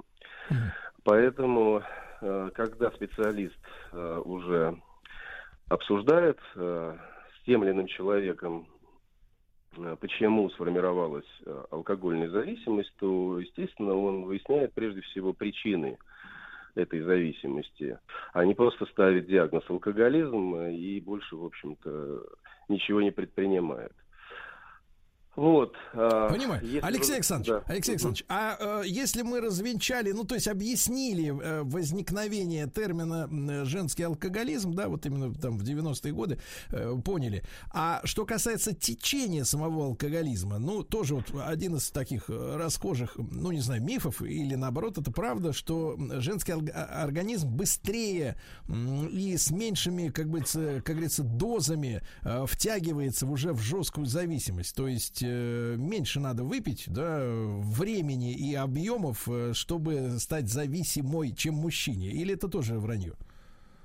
А, Это тоже не объективно, с моей точки зрения. Дело в том, что есть женщины, которые по объему выпиваемого алкоголя дадут фору э, любому мужчине. Поэтому э, люди разные, организмы разные, психика у людей а, тоже разная. И здесь надо как раз сделать основной акцент на том, что э, основными причинами, например, если мы берем э, женскую аудиторию, это является не только распространенный фактор хронического стресса, потому что женщины довольно активно участвуют в социальной жизни, и работают, и много работают, и также накапливают усталость э, нервную, и э, собственно говоря, похожим образом э, снимают напряжение, там, либо в конце рабочей недели, либо по вечерам. А, но это один аспект. Другой аспект, который э, действительно указывает на то, что у женщин может быстрее сформироваться алкогольная зависимость, это склонность э, женской психики к частым, скажем так, колебаниям настроения.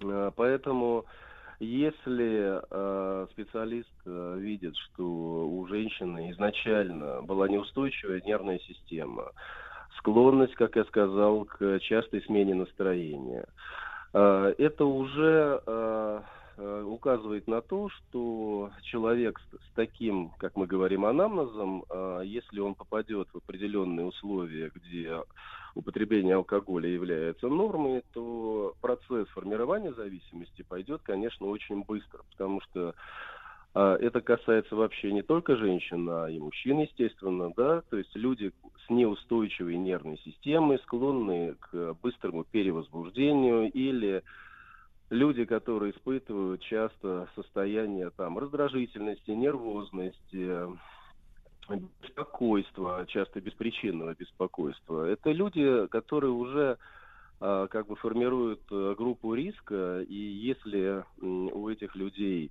алкоголь э, будет вызывать э, комфортное э, психологическое состояние, то есть снимать беспокойство, улучшать сон, то эти люди действительно очень быстро начнут формировать алкогольную зависимость. Вот э, даже если мы э, рассмотрим то, что описал этот человек в отношении своей супруги, то даже из того э, такого несколько хаотичного описания ее психики видно, что она склонна к резкому смену эмоционального состояния, склонна к, истерич... к истеричным э, реакциям. Это говорит о том, что она изначально человек э, в плане психики крайне неустойчива. Отсюда и последствия, вызванные алкоголем. Так, э, друзья мои, я напомню, что с нами Алексей Александрович Магалив, э, психиатр, нарколог, психотерапевт и специалист в области лечения патологических зависимостей. А, Но тут вот несколько пластов э, в связи с этим возникает вопросов. Да, Алексей Александрович, э, прежде всего, вот эта не- неустойчивость настроения, психики, это история, связанная с какими-то генетическими врожденными темами, либо это плод воспитания в детстве. Вот как вот возникает такая хаотичность настроенческая? все вместе. Все, что вы перечислили, все имеет значение. И э, э, социум, то есть окружение человека, в какой семье человек воспитывался, в каком окружении, в принципе, формировалась личность человека. А, потому что очень много проблем возникает на фоне э, эмоциональных травм внутри семьи при воспитании ребенка. Например, там э, насилие в семье, бесконечные скандалы, нелюбовь матери, отсутствие отца. Ну, я буду перечислять, и это действительно довольно длинный список. А, генетика, наследственная предрасположенность. все это накладывает отпечатки на формирование личности человека. И естественно, что а, есть а, просто расстройство личности, ну, а есть заболевания, которые действительно, ну, они не передаются впрямую генетически, но тем не менее они появляются. И есть такое довольно распространенное заболевание, это биполярное расстройство, которое связано с тем, что есть люди, которые впадают, например, в депрессию беспричинно. И это тоже э, группа риска. Ну, а большинство людей это люди, которые просто склонны к частым перепадам настроения, и для них это как бы нормальное состояние. А, И пытаясь помочь себе, они употребляют алкоголь исключительно э, в качестве такого ложного транквилизатора или антидепрессанта и в- втягиваются в зависимость. Мгм. То есть правильно ли я понимаю, что если мы такому человеку, как вот э, описанная нашим слушателям женщина, его да, жена, э, Да. вот э, просто скажем, э, я тебе больше мишку не куплю и вообще из холодильника все вылью, то, то в принципе вот причина-то ни- никак не решится, да? Это это, это она, она это использует как медикамент, условно говоря, да? Вот. Абсолютно правильно. Дело в том, что то, что описывает э, этот человек, э, это уже довольно поздняя стадия алкоголизма, а, так называемая запойная стадия, это уже вторая стадия алкоголизма, когда сформировался э, э, абстинентный или похмельный синдром, и как его следствие это запойное состояние, где организм требует алкоголя уже на физиологическом уровне. Другой вопрос, что чтобы э, сформировать эту стадию, э, э, уже не один год эта женщина употребляла алкоголь э, с определенной целью изменения своего психического состояния. И, конечно, эта тенденция формировалась достаточно давно, чтобы прийти ко второй стадии. Но когда вы спрашиваете, что делать в этой ситуации, то когда у человека тяжелая стадия запойного алкоголизма, ему крайне тяжело завершить этот процесс, то здесь, естественно, нужна нормальная профессиональная наркологическая помощь, и лучше всего, если она будет оказана в стационаре. Это как необходимая медицинская помощь, а после этого уже идет э, процесс э, реабилитации и работа с врачом-психотерапевтом, которая То есть вот как раз коррекция, коррекция причин, да, которые вот э, вызывают а, эту тревожность. правильно.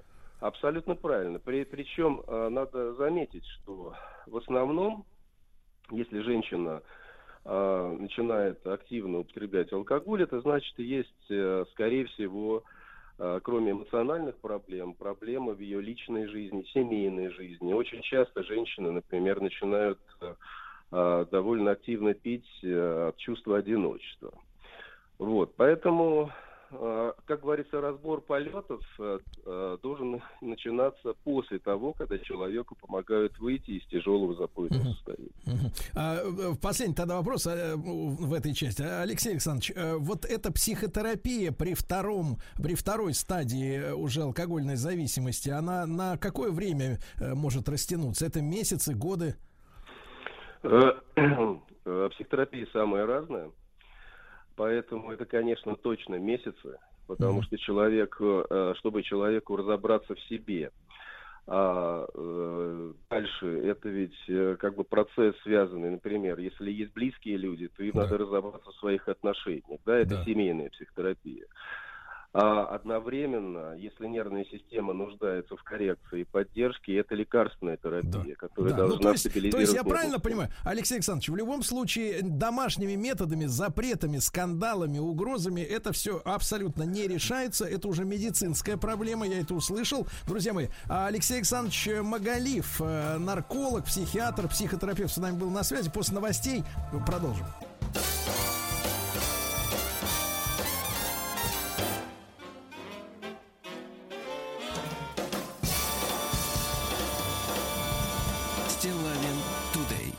Друзья мои, ну что же, э, выходные за, за плечами, да, Владик? Ага. Э, вот, э, крылья расправил, да, и пора собирать за обратно в чехол. день рождения Алексей, Алексей Алексеевич Веселкина.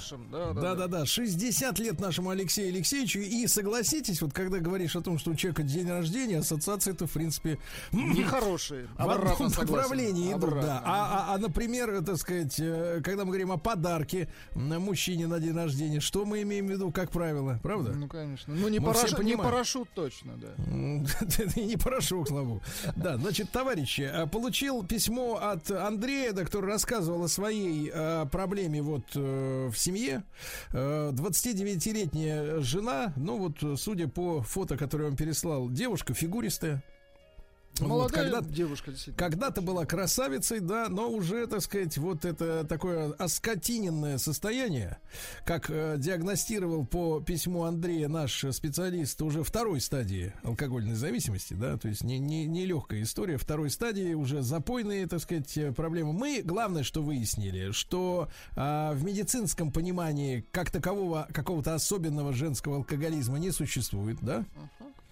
Поэтому проблема-то э, всеобщая. И э, сейчас мы с вами э, поговорим с точки зрения э, поведения трезвого человека, который оказался каким-то образом, опять же, каким образом он оказался в паре с алкоголиком, правильно? Uh-huh. Вот тоже со специалистом. Я предлагаю короткий опрос нам э, начать. Э, вы же все знаете, да, при помощи телеграмма Отправьте на наш портал плюс семь девять шесть семь сто три пять пять три три на этот номер э, через телеграм единичку, если вы сталкивались э, в семье, пускай не в этой, в которой вы сейчас, а может быть и в этой, к сожалению, э, сталкивались с тем, что вот под одной крышей был человек страдающий или страдавший алкогольной зависимостью тяжелой, да? Ну, такой, который уже выкидывает, так сказать, сюрпризы. Не в моготу. Мгм. Да, и вам уже это тяжело напрягает. И вот двойка нет, никогда не было. Вот, э, вот сколько лет живу, а все вокруг, э, так сказать, э, ну, люди без подобных проблем, слава богу, да. Вот, ну и большой разговор. Давайте с вами, ребят, мы тоже это обсудим, естественно, при помощи телефона и, и при помощи нашего телеграм-портала. Еще раз напомню, номер плюс семь девять шесть семь сто три пять пять три три. Как вы из этой ситуации выходили? Из подобной, да, когда вот оказалось, что рядом с вами зависимый человек. Я намеренно не буду употреблять слово «за- на- зависимая женщина или мужчина, зависимый человек, правильно? Мы со специалистом выяснили, что эта э, зараза не щадит никого. Э, я рад приветствовать на связи с нашей студией Наталью Наумову, э, семейного психотерапевта, детского психолога, детского нейропсихолога. Э, Наталья, доброе утро. Доброе утро. Да, спасибо вам большое, что вы с нами, Наталья. Ну вот история о том, что мужчина оказался, ну, может быть, неожиданно для себя или постепенно в ситуации, когда э, его супруга, к сожалению, спивается. Э, и это ему самому уже очевидно. А как э, правильно выстроить вот свое поведение, если в паре вот такая беда происходит на твоих глазах, и если моральные установки тебе не позволяют просто человека послать, развестись и забыть о его существовании, и, собственно, если вот ты чувствуешь за него ответственность. Но прежде всего, да, важно помнить, что у нас, если в паре у- один пьет, значит, второй находится в созависимых отношениях. То есть тоже а, каким-то образом помогает второму начать пить, да, так получается, все взаимосвязано. А, у нас, если человек начинает пить, значит, у него есть какие-то проблемы с собственным уважением, собственной ценностью и чувством любви к самому себе. И вот, вот именно нехвата, нехватка ценностей, уважения к себе и вызывают эту потребность пить и заглушать эту боль, эти страданиями. И поэтому, если человек у нас уже пьет, да, и находится вот в этом тяжелом состоянии, то очень важно, чтобы родственники не пытались спасать и говорить, что вот, я сейчас тебя спасу, а ты такой глупый, ничего не можешь, а помочь человеку взять на себя ответственность. Поэтому а, сознательному родственнику важно сначала поддержать самого себя, да, найти в себе ресурсы и после этого не обвинять, не стыдить, а просто мы разговариваем с нашим а, человеком, да, выпивающим, а, именно в состоянии трезвости, не в состоянии, когда человек находится не в адекватном, да, не понимающем нас виде, а именно когда человек в трезвом состоянии, мы разговариваем и спрашиваем человека, да, а, как он видит пути выхода, помогаем ему, поддерживаем, ни в коем случае не оскорбляем, не обвиняем, не обзываем, а показываем, насколько он нам важен, насколько нам большая ценность этот человек, насколько мы сильно этого человека любим, вот. Но важно, чтобы шаги он предпринимал сам, да, и шел к необходимому Так. лечению. Потому что, да. Да, Наталья, но смотрите, вы говорите, вот о, надо разговаривать с ним, когда он трезвый. А когда он э, пьет, он другой. Более того, как мы видим из этого письма, из-за многочисленных, так сказать, э, э, опыта, так сказать, в жизни, да, мы понимаем, что люди, которые сильно пьют, они не помнят потом. То есть у них вот э, как бы запись на жесткий диск отключается. И фактически мы имеем э, одну телесную оболочку, но в двух совершенно разных м, как бы состояниях. Вот трезвый это один человек, а вот пьяный, вот этот истеричный, скандальный, не знаю, на что его там тянет, на подвиги это другой. Это же та же самая история, мне кажется, что и вот с алкоголиками за рулем. То есть трезвый человек, э, естественно, будет тебе на, на, так сказать, честно говорить, да, конечно, с пьяным садиться за руль нельзя. Но вот он э, выпил, и в этом измененном состоянии его тянет за баранку, хотя Хотя в трезвости он понимает, что так делать нельзя, но у него э, слетают э, стопоры какие-то, механизмы в голове, да? И в этом смысле, вот это, это, это с точки зрения психологии, это два разных человека, вот в том и другом состоянии, в трезвом и в, п- в пьяном. Мгм.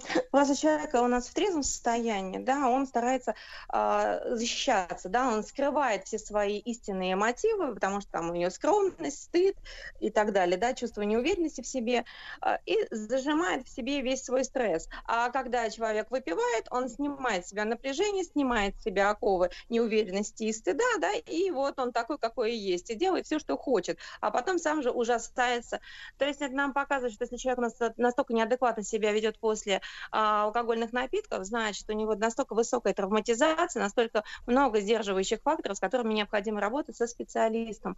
И здесь необходимо работать и с наркологом, и принимать медикаментозную терапию, и с а, психотерапевтом, проходить проработку, смотреть, что же там происходило у нас в детском возрасте. Как правило, у нас все установки формируются в возрасте до пятилетнего возраста. Именно вот в этот период уже а, что-то произошло, что травмирует вытесненное из сознания подсознательное, человек не помнит, что, да, и именно со специалистом это можно купировать. Но просто наши родственники, да, они не могут э, с пациентом, да, э, э, никак ему помочь, они не могут его спасти, это не в их силах, они могут только сами погрязнуть вот в этой беде, потому что у них, как правило, тоже есть аналогичные проблемы, просто у нас просто так люди не встречаются, да, у нас обязательно должна быть какая-то химия, либо психотерапия произошла, либо у нас должна быть действительно химия сработать, то есть а должны совпасть те же самые негативные составляющие, которые были в детской семье. Вот тогда действительно настоящая любовь. А по-другому, ну, не ёкает, да, что-то не то.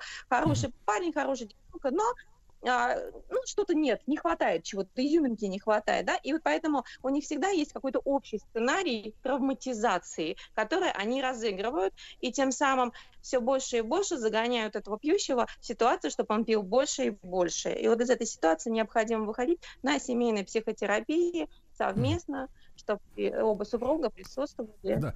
Наталья, а можно, можно еще пояснить, э, ну, более простыми словами, э, что такое созависимые? Вы употребили сегодня, да, это слово, опять же, о партнерах, да, в браке, один из которых пьет, а другого вы назвали созависимым. Вот если таким, э, как говорится, народным языком объяснить, это что такое? Ну, второму человеку тоже это нужно, чтобы кто-то пил, потому что без этого он не почувствует своей ценности, своей необходимости, да, вот именно спасая а, вот этого То есть нерадивого... ущербность, некую ущербность партнера, на фоне которого он хороший. Конечно, он хороший, он сильный, он спасает. Вот ему так тяжело, но вот превозмогая себя, он идет и спасает вот эту пьющую женщину, да, или пьющего мужчину, если это женщина. А, и э, превозмогая себя, и, изнывая, там, работая, вкалывая, да, и леча, а это вот, вот, а вот этот человек, он неблагодарный и ничего не получается. И вновь разочарование, и опять э, чувство, что э, чувство неполноценности, что я бесполезен, ничего не получится. То есть вот эти вот терзания mm. у одного они в алкогольном состоянии, а второго без алкоголя те же самые чувства вызывают. Да, э, Наталья, и очень важный вопрос, наверное. Смотрите, эти же люди, ну, несмотря на то, что они как-то химически тянулись друг к другу, да, вот, и потом уже раскрылись во всей красе э, через какое-то время совместной жизни, после свадьбы, допустим, да, вот, они в свое время встретились. А э, значит ли это, во-первых, вот, что мы обречены обречены встречать э, тех людей, э, которые вот так будут себя с нами вести? И второй вопрос, можем ли мы во время ухаживания еще, ну, то есть первого знакомства с человеком, каких-то первых свиданий, отношений, первые месяцы, ну, как бы нащупать, понять по каким-то признакам, что будет в будущем э, проблем, про возникать, возник, будут в будущем возникать проблемы между нами, в том числе и алкогольного характера? Угу. Ну, конечно, это сложно, но можно. А, ну, вообще идеально, идеально человеку принять себя как данность, суметь, да, пройти небольшой курс психотерапии, пока еще, если вот в семье были алкогольные зависимости, да, то важно до вступления в брак, чтобы в семье вновь не появилось такой же вот все вот это вот э, этого сценария, да, пройти а, психологическую терапию, да, пройти эту проработочку а, и найти в себе силы, чтобы себя уважать, чтобы себя ценить и самому себе давать любовь, а не ждать извне, что кто-то другой полюбит, оценит и станет уважать. А вот, вот мы нас... как, как партнер, мы можем узнать во время именно ухаживания, что у человека что-то не проработано? А, сложно, если у нас у самих тоже не проработано, нам наоборот это понравится, потому что человек такой внимательный, он, например, родители были невнимательны, а вот этот потенциальный алкоголик, он очень внимательный, очень заботливый, он дарит цветы, он поет серенады, это прям супер любовник, понимаете? И Да поэтому, что? конечно же, это дев, ну, конечно, и девушку это влечет, и она, если она из похожей семьи, где а, у нее были проблемы с ценностью, а он ей дает эту всю ценность, потому что люди в масках, люди стараются изо всех сил понравиться. Поэтому период ухаживания, он такой неинформативный, он такой как раз, наоборот, все стараются изо всех сил понравиться, да, и показать свою ценность. И друг друга все уважают и любят. А уже позже, когда люди начинают снимать маски, они устали от этих масок, да, становятся такими, какие они есть, вот здесь у нас все и раскрывается. Вот. И как только появляются первые звоночки, что действительно человеком некомфортно, и человека нужно спасать, и идет э, именно вот э, потребность э, спасти весь мир, все, время обратиться к психологу. А, Наталья, ну правильно ли я понимаю, что в, в любом случае своими собственными силами э, внутри семьи один из партнеров э, другого, так сказать, не излечить, не вытащить из этой зависимости, не решить его психологические проблемы, которые идут из детства, не способен, правильно? Если он, конечно, не дипломированный специалист. Не способен. Это даже если он дипломированный специалист, он там залипнет, потому что не просто так, если дипломированный специалист попал в такую ситуацию. Надо помнить, что даже если человек имеет образование, он все равно не бог, да? Поэтому если человек залип, и неважно, какое у него образование, важно обращаться Да. к специалисту. Да, да, Наталья Наумова, семейный психотерапевт, детский психолог, детский нейропсихолог, с нами был на, была на связи. Наталья, большое спасибо. Друзья мои, ну, э, теперь ваши, очередь ваших историй, если у вас есть э, успешный, успешный э, факт э, избавления от этой страшной проблемы, когда в семье один из людей, ну, явно спивается, пожалуйста, позвоните 728-7171, расскажите, как вы вылезли оттуда.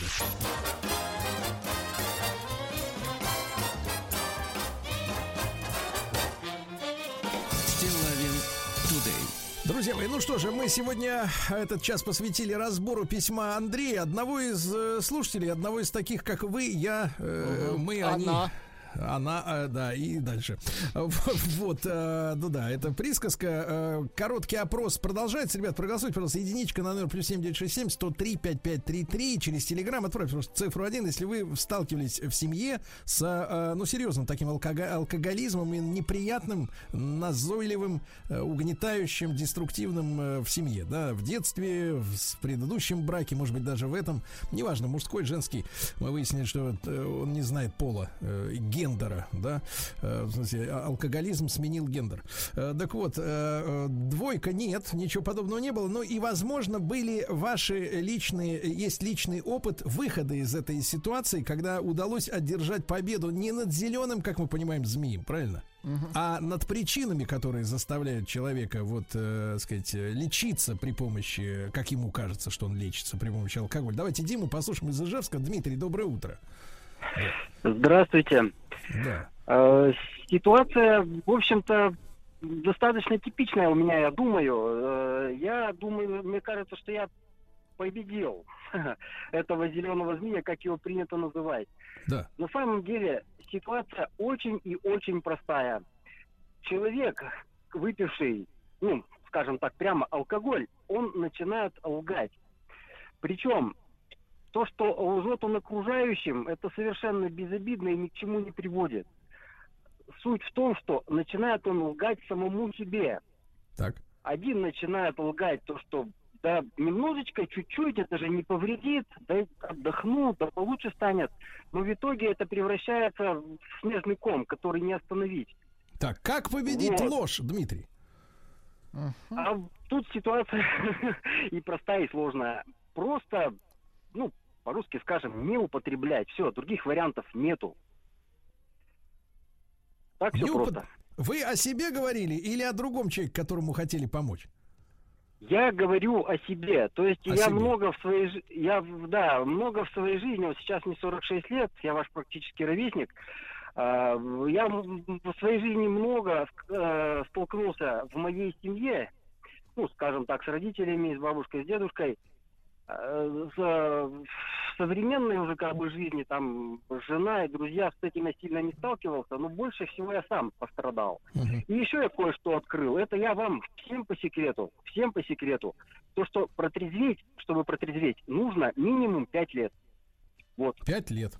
Спасибо, Дмитрий, спасибо за ваш звонок. Давайте Эдуарда из Москвы послушаем. Ну вот э, Дима говорил о себе самом, а вот если этот человек, то есть алкоголик, это не вы, а рядом который, да, что делать? Эдуард, доброе утро. Добрый день, доброе утро, Да. ребята, доброе утро. Ну, я, наверное, тоже буду о себе говорить, потому что а, пострадал я, ну, у меня вся семья была пьющая, отец, мама, в принципе, и мама умерла от этого. И я начал пить в нежном возрасте, наверное, в возрасте, наверное, 5-6 лет я первый раз попробовал. И до 25 лет, в общем-то, употреблял очень плотно, плотно, плотно. И, как говорят врачи, у меня была вторая степень алкоголизма. К тому времени, когда я пришел к тому к выводу, что надо бросать пить. Ну, я бросил банально, банально да нельзя.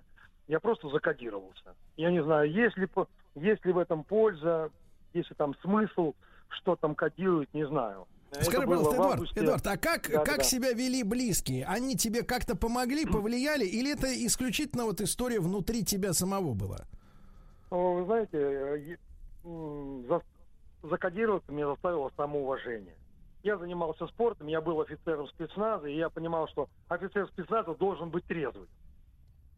Спорт, э, военное дело, тебе дают оружие, ты должен смотреть на мир трезвыми глазами. Вот. 25 лет я не пью уже, 25.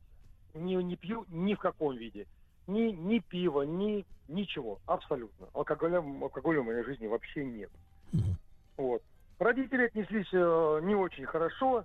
Тесть говорил, да зачем? А вот три года пройдет, ты же на три года закодировался, а вдруг потом начнешь? Ты знаешь, как они начинают после трех лет. Я говорю, не знаю, но посмотрю. Ну, в общем-то, 25 лет. 25. 25 лет. Ничего. Спасибо большое, Эдуард. Спасибо большое. Еще Вячеслав, давайте послушаем из Липецка. А, Вячеслав, доброе утро. А, Доброе утро, Сергей Валерьевич. Да, А, пожалуйста. У меня такая история. А, Значит, у меня а, есть дружок, он старше меня, мне сейчас 46, а он а, где-то с 65-го года рождения, да, точно. Вот, мы работали вместе в такси, а, потом, ну, это сколько уже, лет, наверное, 8 назад. Да. нет, уже, наверное, лет 20, как мы не работаем в такси. Ну, вот считайте сами, Так. а, какие были времена. Значит, сами понимаете, такси э, то, что, значит, не сильно можно было заработать, в общем, ну, соответственно, Приторговывали. сказать все-таки перед... Нет, нет, я не про это хочу сказать. У меня, говорю, есть друг, тот, который, значит, работали в такси, все нормально, а потом, Так. значит, э, ушли с такси, соответственно, время тяжелое, зарплаты маленькие в Так. госучреждениях. У меня товарищ ушел работать в Институт развития образования в Липецке водителем. Вот. Ну и не знаю почему, значит, может потому что зарплата маленькая, может работы, потому что не было. Ну, начал потихонечку он, э, скажу, Втягиваться. подбухивать. Не, ну, как бы да, не скажу, что как бы сами понимаете, мы Вячеслав, водители, он... Вячеслав, это, по- это понятно. Он сейчас жив-здоров? Да. Да, слава богу. В общем, я хотел просто, давайте вкратце расскажу, как Так у не успеем вкратце, к такое. сожалению. Главное, да, что жив-здоров. Вячеслав. Это самое главное, да. Я Тут- понял, что, да, да, я понял все уже. Тут а, что серьезное с- сообщение пришло Давайте. от Марины. Ну, это так, просто, чтобы люди понимали, Да. о чем речь идет. Марина пишет, Амурская область с первым развелась, он спился и ушел на небеса. Со вторым пустила на самотек. Да. Он там же. Седьмой год, Да. живу одна. Да, А результаты, результаты, Владик, рез- да, да, ста- э, статистики, э, с- 89% стал- ста- столкнулись с этой проблемой.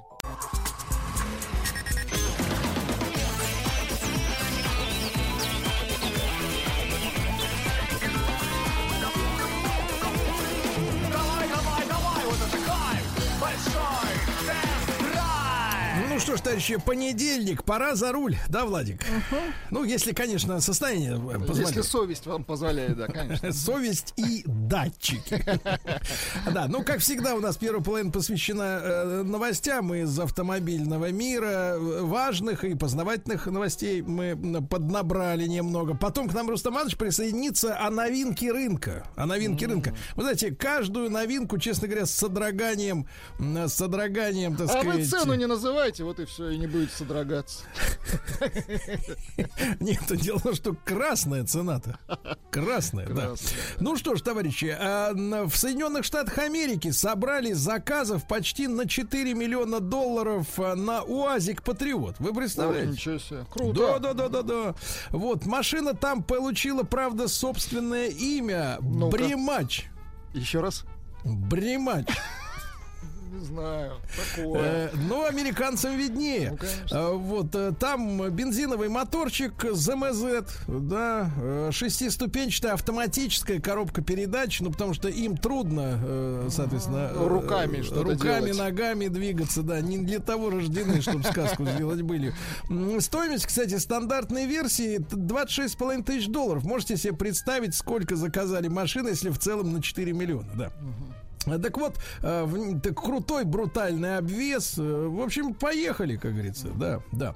Американцы составили рейтинг самых надежных автомобильных марок. Вот что интересно, новым лидером стал Lexus. Ага. Он сместил Мазду на второе место, а на третьей позиции Toyota. Мазда была надежным автомобилем.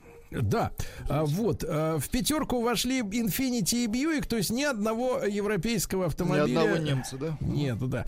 А, АвтоВАЗ продолжит сборку трехдверной Лада Нива Legend. Ну, поздравляю. Низкий вам поклон за это, да. А, у Шкоды не осталось ни одной модели дешевле миллиона. Вы представляете? И опять же, говорю, ребята, речь идет не о русской, там, российской инфляции, да, а вот о какой-то кошмарной мировой ситуации тренд.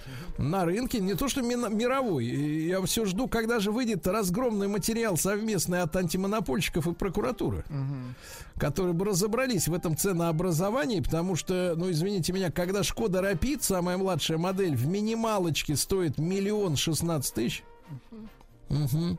то как-то уже, извините, подвиньтесь, да. Да, В России снова выросли цены на автомобили Рено.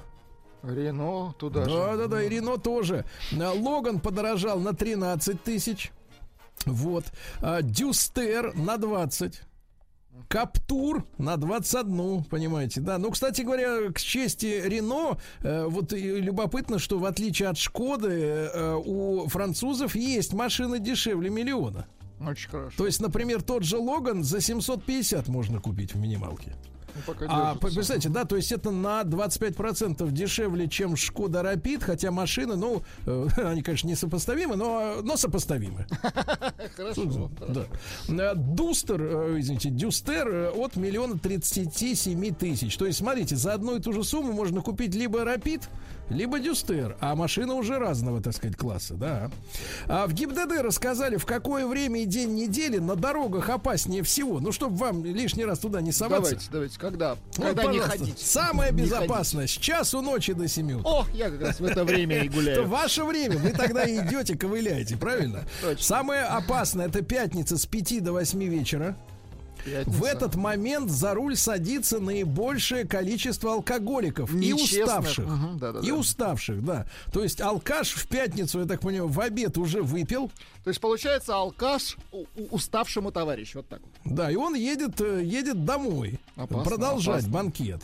А в это же время ему попадаются по пути уставшие, которые всю неделю на, за баран. Действительно, вечер пятницы, вроде бы, знаете, такое ощущение, что впереди выходные, а селенок-то уже а, и нету, да. А, Напомню, что 137 тысяч человек пострадали в дорожно-транспортных происшествиях в этом году за 9 месяцев этого года. Ну, то есть среди них не только, э, так сказать, какие-то переломы, но и инвалидности. Э, Погибло 12 тысяч человек э, уже в этом году. Вот такая история, ребята. Э, В России планируют ужесточить требования к штрафам с дорожных камер. А какие требования? Документ, который уже внесен в Госдуму, предлагает запретить выписывать штрафы на основании данных с тех камер, которые, например, не обозначены предупреждающими значками. Но ведь сейчас какая, извините меня, какая, так сказать, Петрушка. иезуитская петрушка вышла. Дело в том, что летом стали массово менять знаки, э, э, которые состояли из двух частей. Во-первых, маленькая такая белая плашечка, где нарисована фотокамера. А над ней, как правило, надо было располагать большой, здоровый, вот этот круглый э, знак в, кру- в красном, э, с красным ободком э, с ограничением скорости. То есть, понимаете, да, если там трасса зеленая 110, обычная 90, ну, за городом, если, да, так они что придумали? Они, значит, э, сняли эти ограничения скорости, то есть с какой скоростью ехать по этой конкретной дороге теперь вообще непонятно. Ну, вот это странно, да. То есть нет, есть зеленое обозначение там населенных пунктов, поворотов, там еще что-то. По ним еще можно понять, что здесь можно 110. Но это же идиотизм. То есть сняли ограничение скорости и начали распихивать в труднозаметные места вот эти маленькие вот эти табличечки с э, изображением фотокамеры, которую, которую, конечно, ночью никто не видит.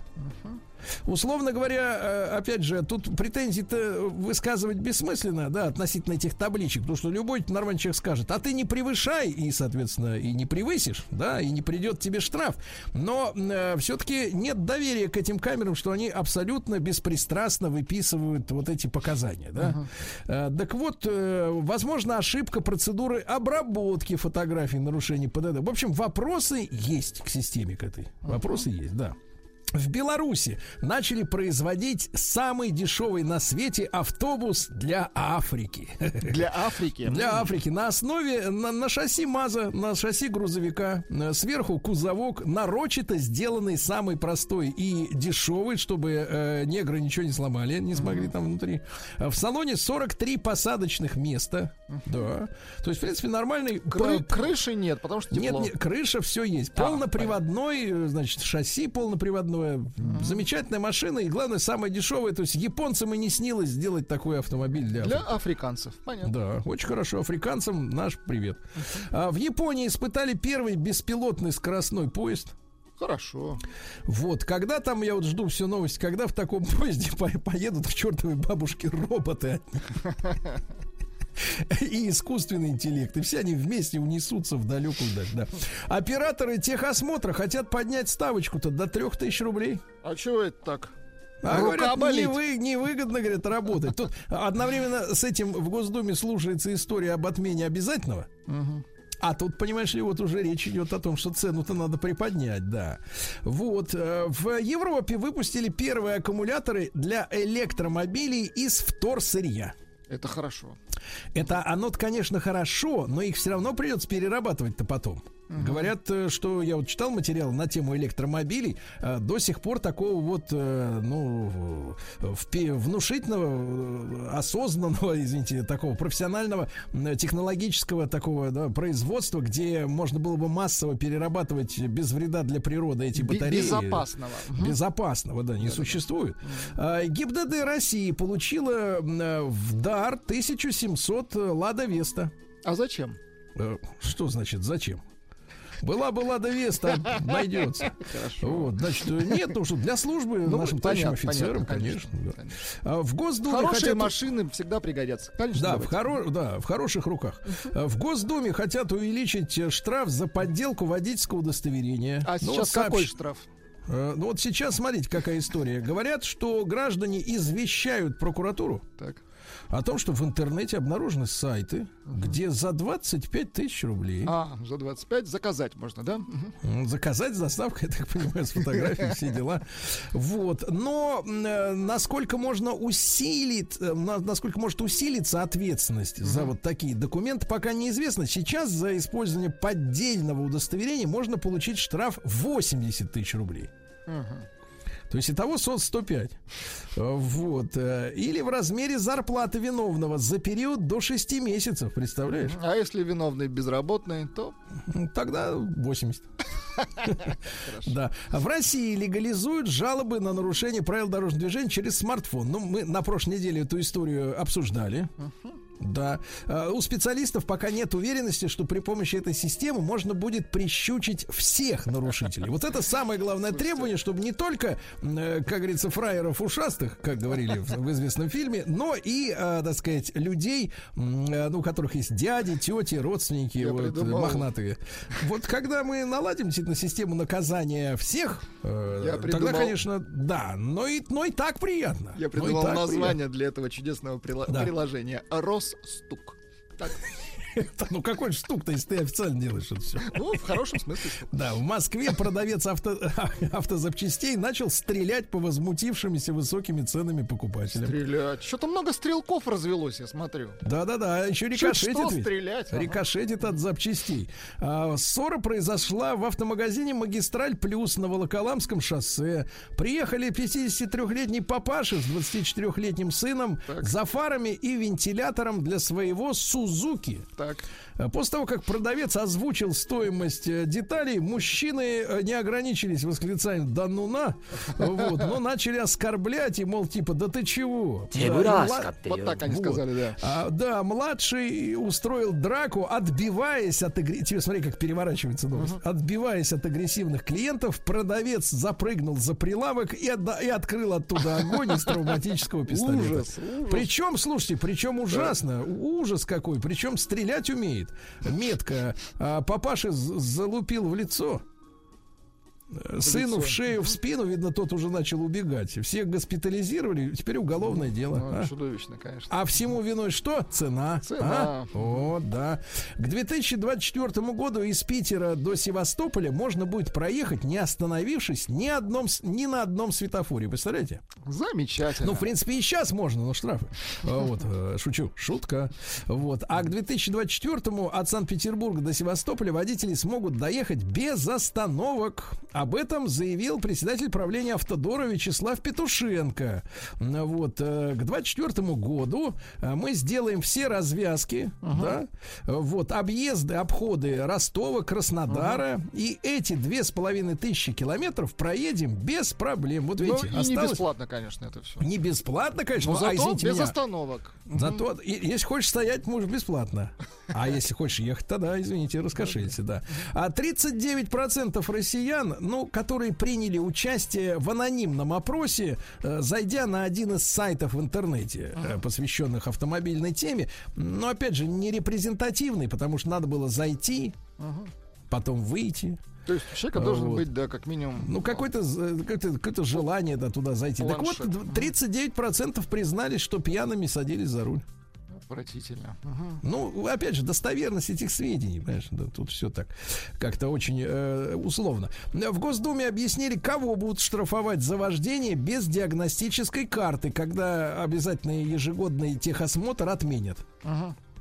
Так вот, э, кому? А, э, значит, кого штрафовать будут тех, кто должен иметь карту? Вот как отвечают. Вот так вот. Карта должна быть при себе. Хотя бы У того, у медицинская, кого правильно? должна быть. Конечно. Вот так Согласен. вот. Обратно. Американские власти узаконили, представьте, в 2021 году только адаптивные фары.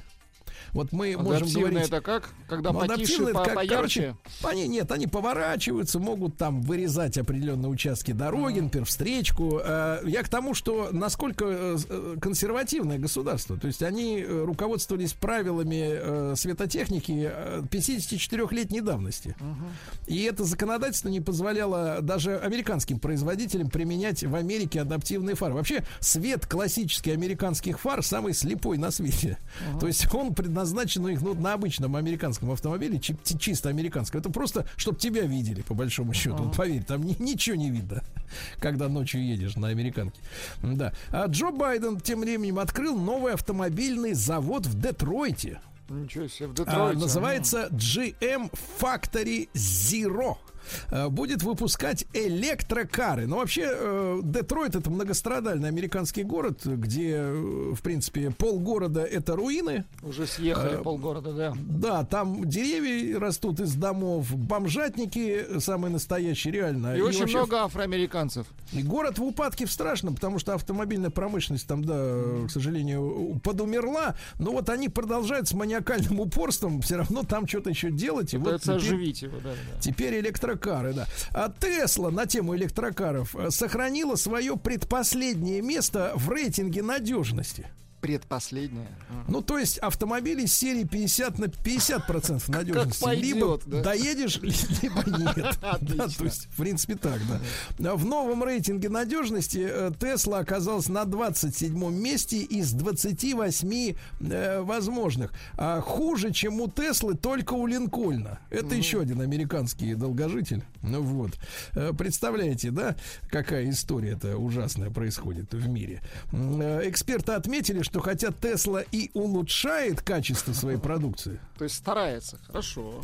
ну, старается, но я вижу, что Ну, Видите, акции... не последняя все-таки. Все-таки не видите, последняя, как- да? какая интересная история, что акции-то Илона Маска, они э, растут и растут. Да, да, да. Но, но опять же, вот подумайте, друзья мои, на связи между ростом цены акции и реальным положением дел. Если автомобиль на предпоследнем месте по надежности, как может быть успешным, э, вот, так сказать, хозяин этого предприятия? Ну, эти покуп- Это бурная история. Покупают, да еще по таким ценам покупают. Покупают, да, значит, бабло есть.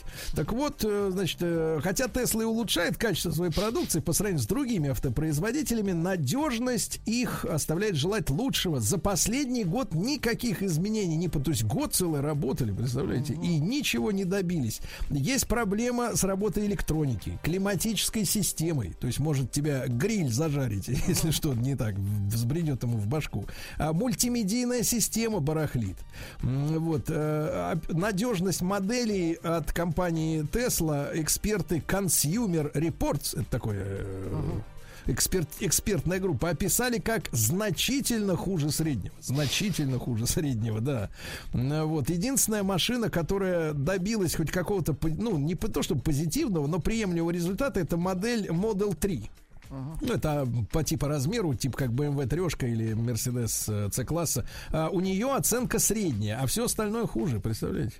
Вот такая история, ребят. Ну и новинка э, автомобильного рынка, как раз, кстати, из Америки. Представляете, как раз из Америки, э, ну, Cadillac расширяет свою линейку.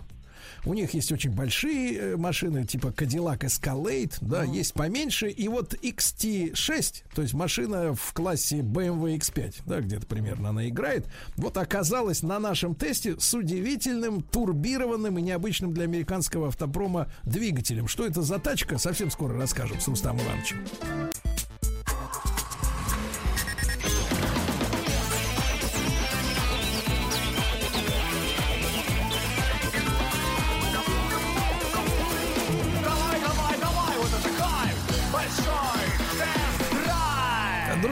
Большой тест-драйв, э, новинка, и Рустам Иванович к нам присоединяется. Доброе утро, дорогой Рустам Иванович. Да. Доброе утро, дорогой Сергей Валерьевич. Доброе утро, уважаемые радиослушатели. Доброе утро, дорогой Влад. Да. Вы знаете, вы знаете, Рустам Иванович, при э, разговорах об автопроме, э, который, продукцию которого продают в нашей стране, все чаще ловлю себя на мысли, что щемит сердце, щемит сердце. А Владик сегодня с утра посоветовал э, всего лишь э, одну, один способ излечения от защемления сердечной мышцы – это не смотреть на цену. Как вам кажется, да? Согласен с Владом. Да, да. И вот новинка. Новинка от компании Cadillac. Этот автомобиль Давайте от мы просто давайте мы просто в наших тестах перестанем называть цены автомобилей, которые мы тестируем. Да. Э, Ну, в принципе, конечно, это вариант, э, чтобы не злить, да, никого. Хотя, мне кажется, люди уже, уже, так сказать, заждались реакции антимонопольного комитета и специалистов из прокуратуры, которые могли бы, в общем немножко развеять наши смутные сомнения, что происходит на автомобильном рынке. Является ли глобальным процесс, да, или, как бы, так сказать, только лишь в рамках территории РФ, все это, значит, так сказать, происходит. да? Похоже, это все, Сергей Валерьевич, на финансовый экстремизм. Вот как, какое я определение дал бы тому, что сегодня происходит на автомобильном рынке, в частности, в нашей стране. Нет, меня, конечно, могли бы успокоить сведения о том, что GM, тот же самый General Motors, который делает и Chevrolet, и вот как раз Cadillac, о котором мы сегодня чуть-чуть поговорим, а, что они пожаловались на прошлой неделе, что только в топовых э, комплектациях э, GM э, будет устанавливаться подогрев кресел в автомобилях, потому что нет чипов для управления подогревом, понимаете, то есть вот спирали эти нагревающиеся есть, а вот кнопку нажать нечем, ты понимаешь, до чего ж мы дошли, да, вот, к Слушайте, да, э, есть полное ощущение, что еще полгода, и мы будем каннибализировать те автомобили, которые сегодня передвигаются по дорогам общего пользования. А, то есть наверняка совсем То есть, скоро э, в криминальных из них сводках доноров, появится... да? Да, да, да, появятся сообщения о том, что украден чип для подогрева передних сидений автомобиля Cadillac Escalade, например, или Range Rover Sport. Слушайте, Ну. ну, я уже ничему не удивляюсь. Ужасно, Хорошо, у ужасно. нас Cadillac, у Cadillac XT6. Да. И машина, я правильно понимаю, играет у нас э, в категории, ну вот, э, BMW X5, чтобы наши слушатели представляли, Ну, типа размер. BMW X5, э, Volvo XC90. Как ни странно, я тут обнаружил в материалах наших коллег еще одного конкурента Audi Q7, но только за счет того, что конкретно у этого XT6, который представлен на российском рынке, есть третий ряд сидений. Ну, что можно сказать, друзья мои, когда я э, забирал из трепетных рук э, Рустама Ивановича этот автомобиль, э, значит, я слышал, э, сказать, не то чтобы сомнения смутные, да, но удивление, что американцы сделали автомобиль с турбированным мотором, э, малообъемным и турбированным, потому что, э, когда мы говорим об американском автопроме, тем более, что о настоящем, да, т- не том, который, который делали в в Шушарах, вот до поры до времени, до крымской весны, а именно об американском автопроме, то мы всегда имели в виду, что американский автомобиль это машина с двигателем, который начали производить там, не знаю, в 30-е, в 40-е, в 50-е годы прошлого столетия. Прекрасная Ну, с минимальным объемом, с минимальным объемом от трех с половиной литров. Да, как минимум, да. V-образное что-нибудь такое, V8, например, да. Мощное, с, под- с отличным естественным звуком, безо всяких электронных ухищрений. Машина, которая прожорливая, но это ее не портит, потому что она неубиваемая из-за того, что она вот так, такой монстр самый настоящий на колесах. Но и, и такими, в принципе, оставались до поры до времени э, двигатели в той же линейке Кадиллака. Но удивительно, вот в этот автомобиль, который, опять же, конкурирует с, X5, с X5, да, у BMW, э, вставлен, э, сколько, двухлитровый, я так понимаю? Да, Рустам двухлитровый мотор. Теперь внимание, 199 лошадиных сил. А, и я помню, помнишь наше с тобой, эм, ну как бы недоумение, когда мы обнаружили под рулем, ой, извините, под рулем, под капотом абсолютно нового XC90 в Испании как раз линейку двухлитровых турбированных моторов. Маленький. Да, мы потихо- да, маленьких. Это было там, ну, лет пять, наверное, назад. Да, мы привыкли. Мы привыкли к этому, значит, Но э, это мы нас думали, не что это скандинавские эксперименты. Да, значит, нас теперь не удивляет двухлитровый турбовый мотор под капотом, например, не- некоторых моделей компании Jaguar Land Rover, да. Значит, э, британцы, значит, э, переняли, переняли эту эстафету. Но когда и вот мы вот с тобой обнаружили под капотом американского автомобиля, значит, 4 цилиндра, 2 литра, турбо и 199 лошадиных сил, причем для российского рынка он был дефорсирован, этот мотор, для того, чтобы не попасть под налог на роскошь. Ну, но мне кажется, стоимость этого автомобиля делает его уже объектом роскоши, да, и вообще Конечно. вла- владение этим Ну, автомобилем. немножко этим брендом. пошли, э, пошли навстречу э, налогу ежегодному, да, с, э, так сказать, с мощностью, с лошадиных сил, но тем не менее, слушайте, ну 2 литра и 190 лошадей, да, 199, ну это, в принципе, категория моторов для гораздо меньшего класса автомобилей, то есть если сравнивать с тем же BMW, то это норма, там, условно говоря, для X3, да, норма для Тигуана, ну, в хорошей комплектации, по большому счету, да, и тут вот Ну, такая пятого. огромная, огромная рамная машина, да. Что самое интересное, сейчас вы про мотор про это расскажете, что самое интересное, я, конечно, вот после вашей рекомендации с предубеждением э, как-то тронулся, да, но что самое интересное, им каким-то чудом удалось, ну, в принципе, в городском режиме, да, условно говоря, городской режим, а в Москве может на, можно на нескольких, на некоторых трассах и 80 км в час разрешено ездить, да, то есть вплоть до сотки бесплатно, но в принципе в городском режиме этот мотор ведет себя на, э- с этим кузовом, с этой массой, ну, очень приемлемо, понимаете, да, если, конечно, вы не ждете от него вот того самого классического американского вот этого V8 какого-то движка. На трассе, сразу скажу, да, на трассе, на трассе, да, конечно, это, это уже не та история, что была прежде, то есть вот эта ре- резвость на 100 километрах плюс в час уже, конечно, падает очень сильно заметно, но если вы хотите просто производить впечатление блистательным дизайном, да, который э, так агрессивный, сверхагрессивный, я бы даже сказал, инфернальной мордой, которая просто давит э, вот этими узкими своими, э, так сказать, и Вертикальными. ходовыми огнями, да, и вертикальными этими, и фары, и противотуманки, все это в темноте, это горит, как будто злой, злой демон вышел на дорогу. Все это круто, это без, без, без, без скидок. А что за мотор? Откуда взят он?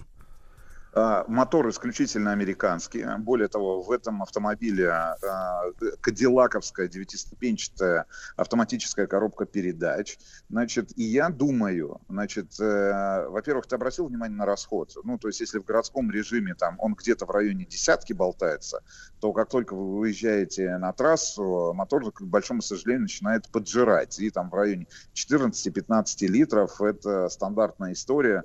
Вы будете наблюдать, э, значит, значит, на приборной доске именно эти цифры. Но что самое интересное, даже в этом четырехцилиндровом моторе американцы умудрились, а, значит, использовать функцию, которая доступна на старших моторах, а, на больших, ну помнишь, 8 цилиндров, 6 цилиндров, когда отключаются два цилиндра.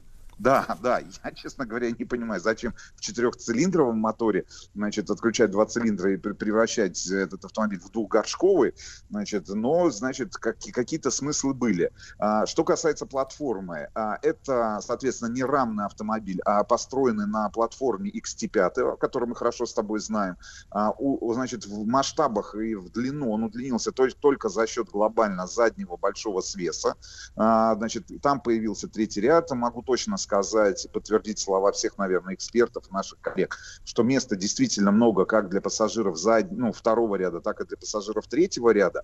И вот все, о чем мы с тобой говорим, вот этот звук, которого не хватает, да, там от большого там а, трех три, мотора, да, там V6, V8 в этом автомобиле, может быть, а, все, что мы с тобой почувствовали в этом автомобиле, а, завязано исключительно на наши какие-то психологические вещи, да, ментальные настройки, связанные с американским автопромом. Ну, то есть некий какой-то диссонанс. Ты сидишь реально за рулем Кадиллака в кожаном салоне с хорошим рулем, с хорошей обзорностью, но почему-то этот автомобиль а, не то чтобы не едет, да, а вот этого звука, уверенности какой-то, тяжеловесности. Ну, как, то есть, вот я правильно понимаю, что вот как будто вот общаешься с человеком, а у него протез.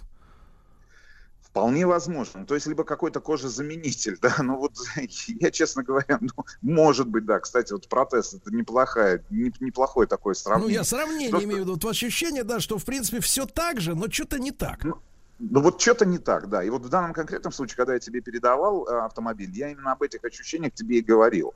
Ну то есть вот этого звука не хватает. Э, явно двигатель начинает, э, ну, мельчить вот с точки зрения, опять же, звукового сопровождения. Mm. А, значит, автомобиль-то красивым получился на Очень. самом деле, да. Один из самых, да. кстати, у них удачных. Да, один из самых удачных за последнее время. Мы сейчас не берем, а, значит, Cadillac Escalade, большой автомобиль, который, надеюсь, мы в самое ближайшее время а, протестируем. В целом, красивый автомобиль, а, очень удобный, значит, понятно. Он классический дело, американский, вот с точки зрения да, американской да. культуры обшивки да, салона, где, а, где, а, так сказать, куда европейская культура с этим, с тончайшими линиями не дошла и не дойдет никогда, да, вот все эти прошивки, все вот эти вот, ну, я имею в виду кожа, да, вот настоящая, все это как, как и прежде, да, такая кондовая, кондовая достаточно мультимедиа. Единственное, что я, честно говоря, очень сильно обломался, потому что у нас э, в нашей комплектации Бозе звук. Ну, честно говоря, в да. Кадиллаке настолько паршивый звук я э, не ожидал обнаружить. Э, к сожалению. Меломаны обломятся. Да. А, в общем, на российском рынке доступен только один мотор, как раз вот этот двухлитровый турбо четверка с девятиступенчатым автоматом, две комплектации, Premium, Luxury и спорт. Значит, э, в, в топовой комплектации уже в базе у вас будут э, подвеска, а, другая немножко, соответственно, там будут электронно управляемые амортизаторы. А, значит, в качестве опции можно и на более простую комплектацию Premium Luxury этот пакет установить. Ну, в общем, 4 миллиона, я так понимаю, старт э, стоимости этого автомобиля в дилерских салонах. Ну, а дальше от... Ну, вот смотрите, от... а давайте теперь мы посмотрим здраво на рынок. Да, 4 миллиона, а за эти деньги, в принципе, ты даже не сможешь купить GV70 от молодого ну, от, премиального бренда. Да, э, да, значит, Genesis, да. Я могу сказать, что действительно, на самом деле, американцам удалось, да, вот сохранить в ощущениях откачения этого автомобиля, именно, я подчеркиваю, откачения, да, а, американские вот эти вот э, тяжеловесность, ты находишься как будто внутри танка, это все присутствует, да. Вот единственное, что э, вопрос с двигателем связан, имеет отношение к динамике разгона, да, вот, а катится он по-прежнему по-американски, это, в принципе, я могу подтвердить единственное, что, ну, Рустам Ильич, я, я понимаю, что На вы... сайте, вот смотрите, ну на сайте от э, Автору я сейчас да. вижу цену от 4 миллионов 920 тысяч а, рублей. Ну, это уже иначе, иной разговор, да. Единственное, что я вас хочу поправить, вы, наверное, как-то насиловали этот автомобиль, лихачили на нем на какой-то спецзакрытой трассе. Если честно, у меня как бы расход э, вот в среднем не больше десятки, то есть девять с половиной где-то показывает. Нет, нет, нет, я про город говорю. Ну вот на трассе почему-то начинает, ну я не могу сказать, что я медленно ездил, ездил. Но вот как-то меня удивили цифры, Да. не знаю. Может Ну, быть, в общем, это друзья мои, утро, друзья мои, вечер. автопром, автопром медленно, но верно движется куда-то, э, значит, э, куда мы не знаем все, да, не представляем себе. Вот. Ну и совсем скоро давайте тогда на канале Большой Тест-Драйв на YouTube э, Да. обзор как раз Смотрите XT6. Да, от компании Cadillac. Э, Рустам Ивановичу, как всегда, огромное спасибо, хорошего Вам дня. спасибо. Спасибо. Да, да. Вот, Рустам Иванович, ну и, так сказать, совсем скоро сенсационный выпуск на канале с э, супер женщиной. Надо, надо проанонсировать, да?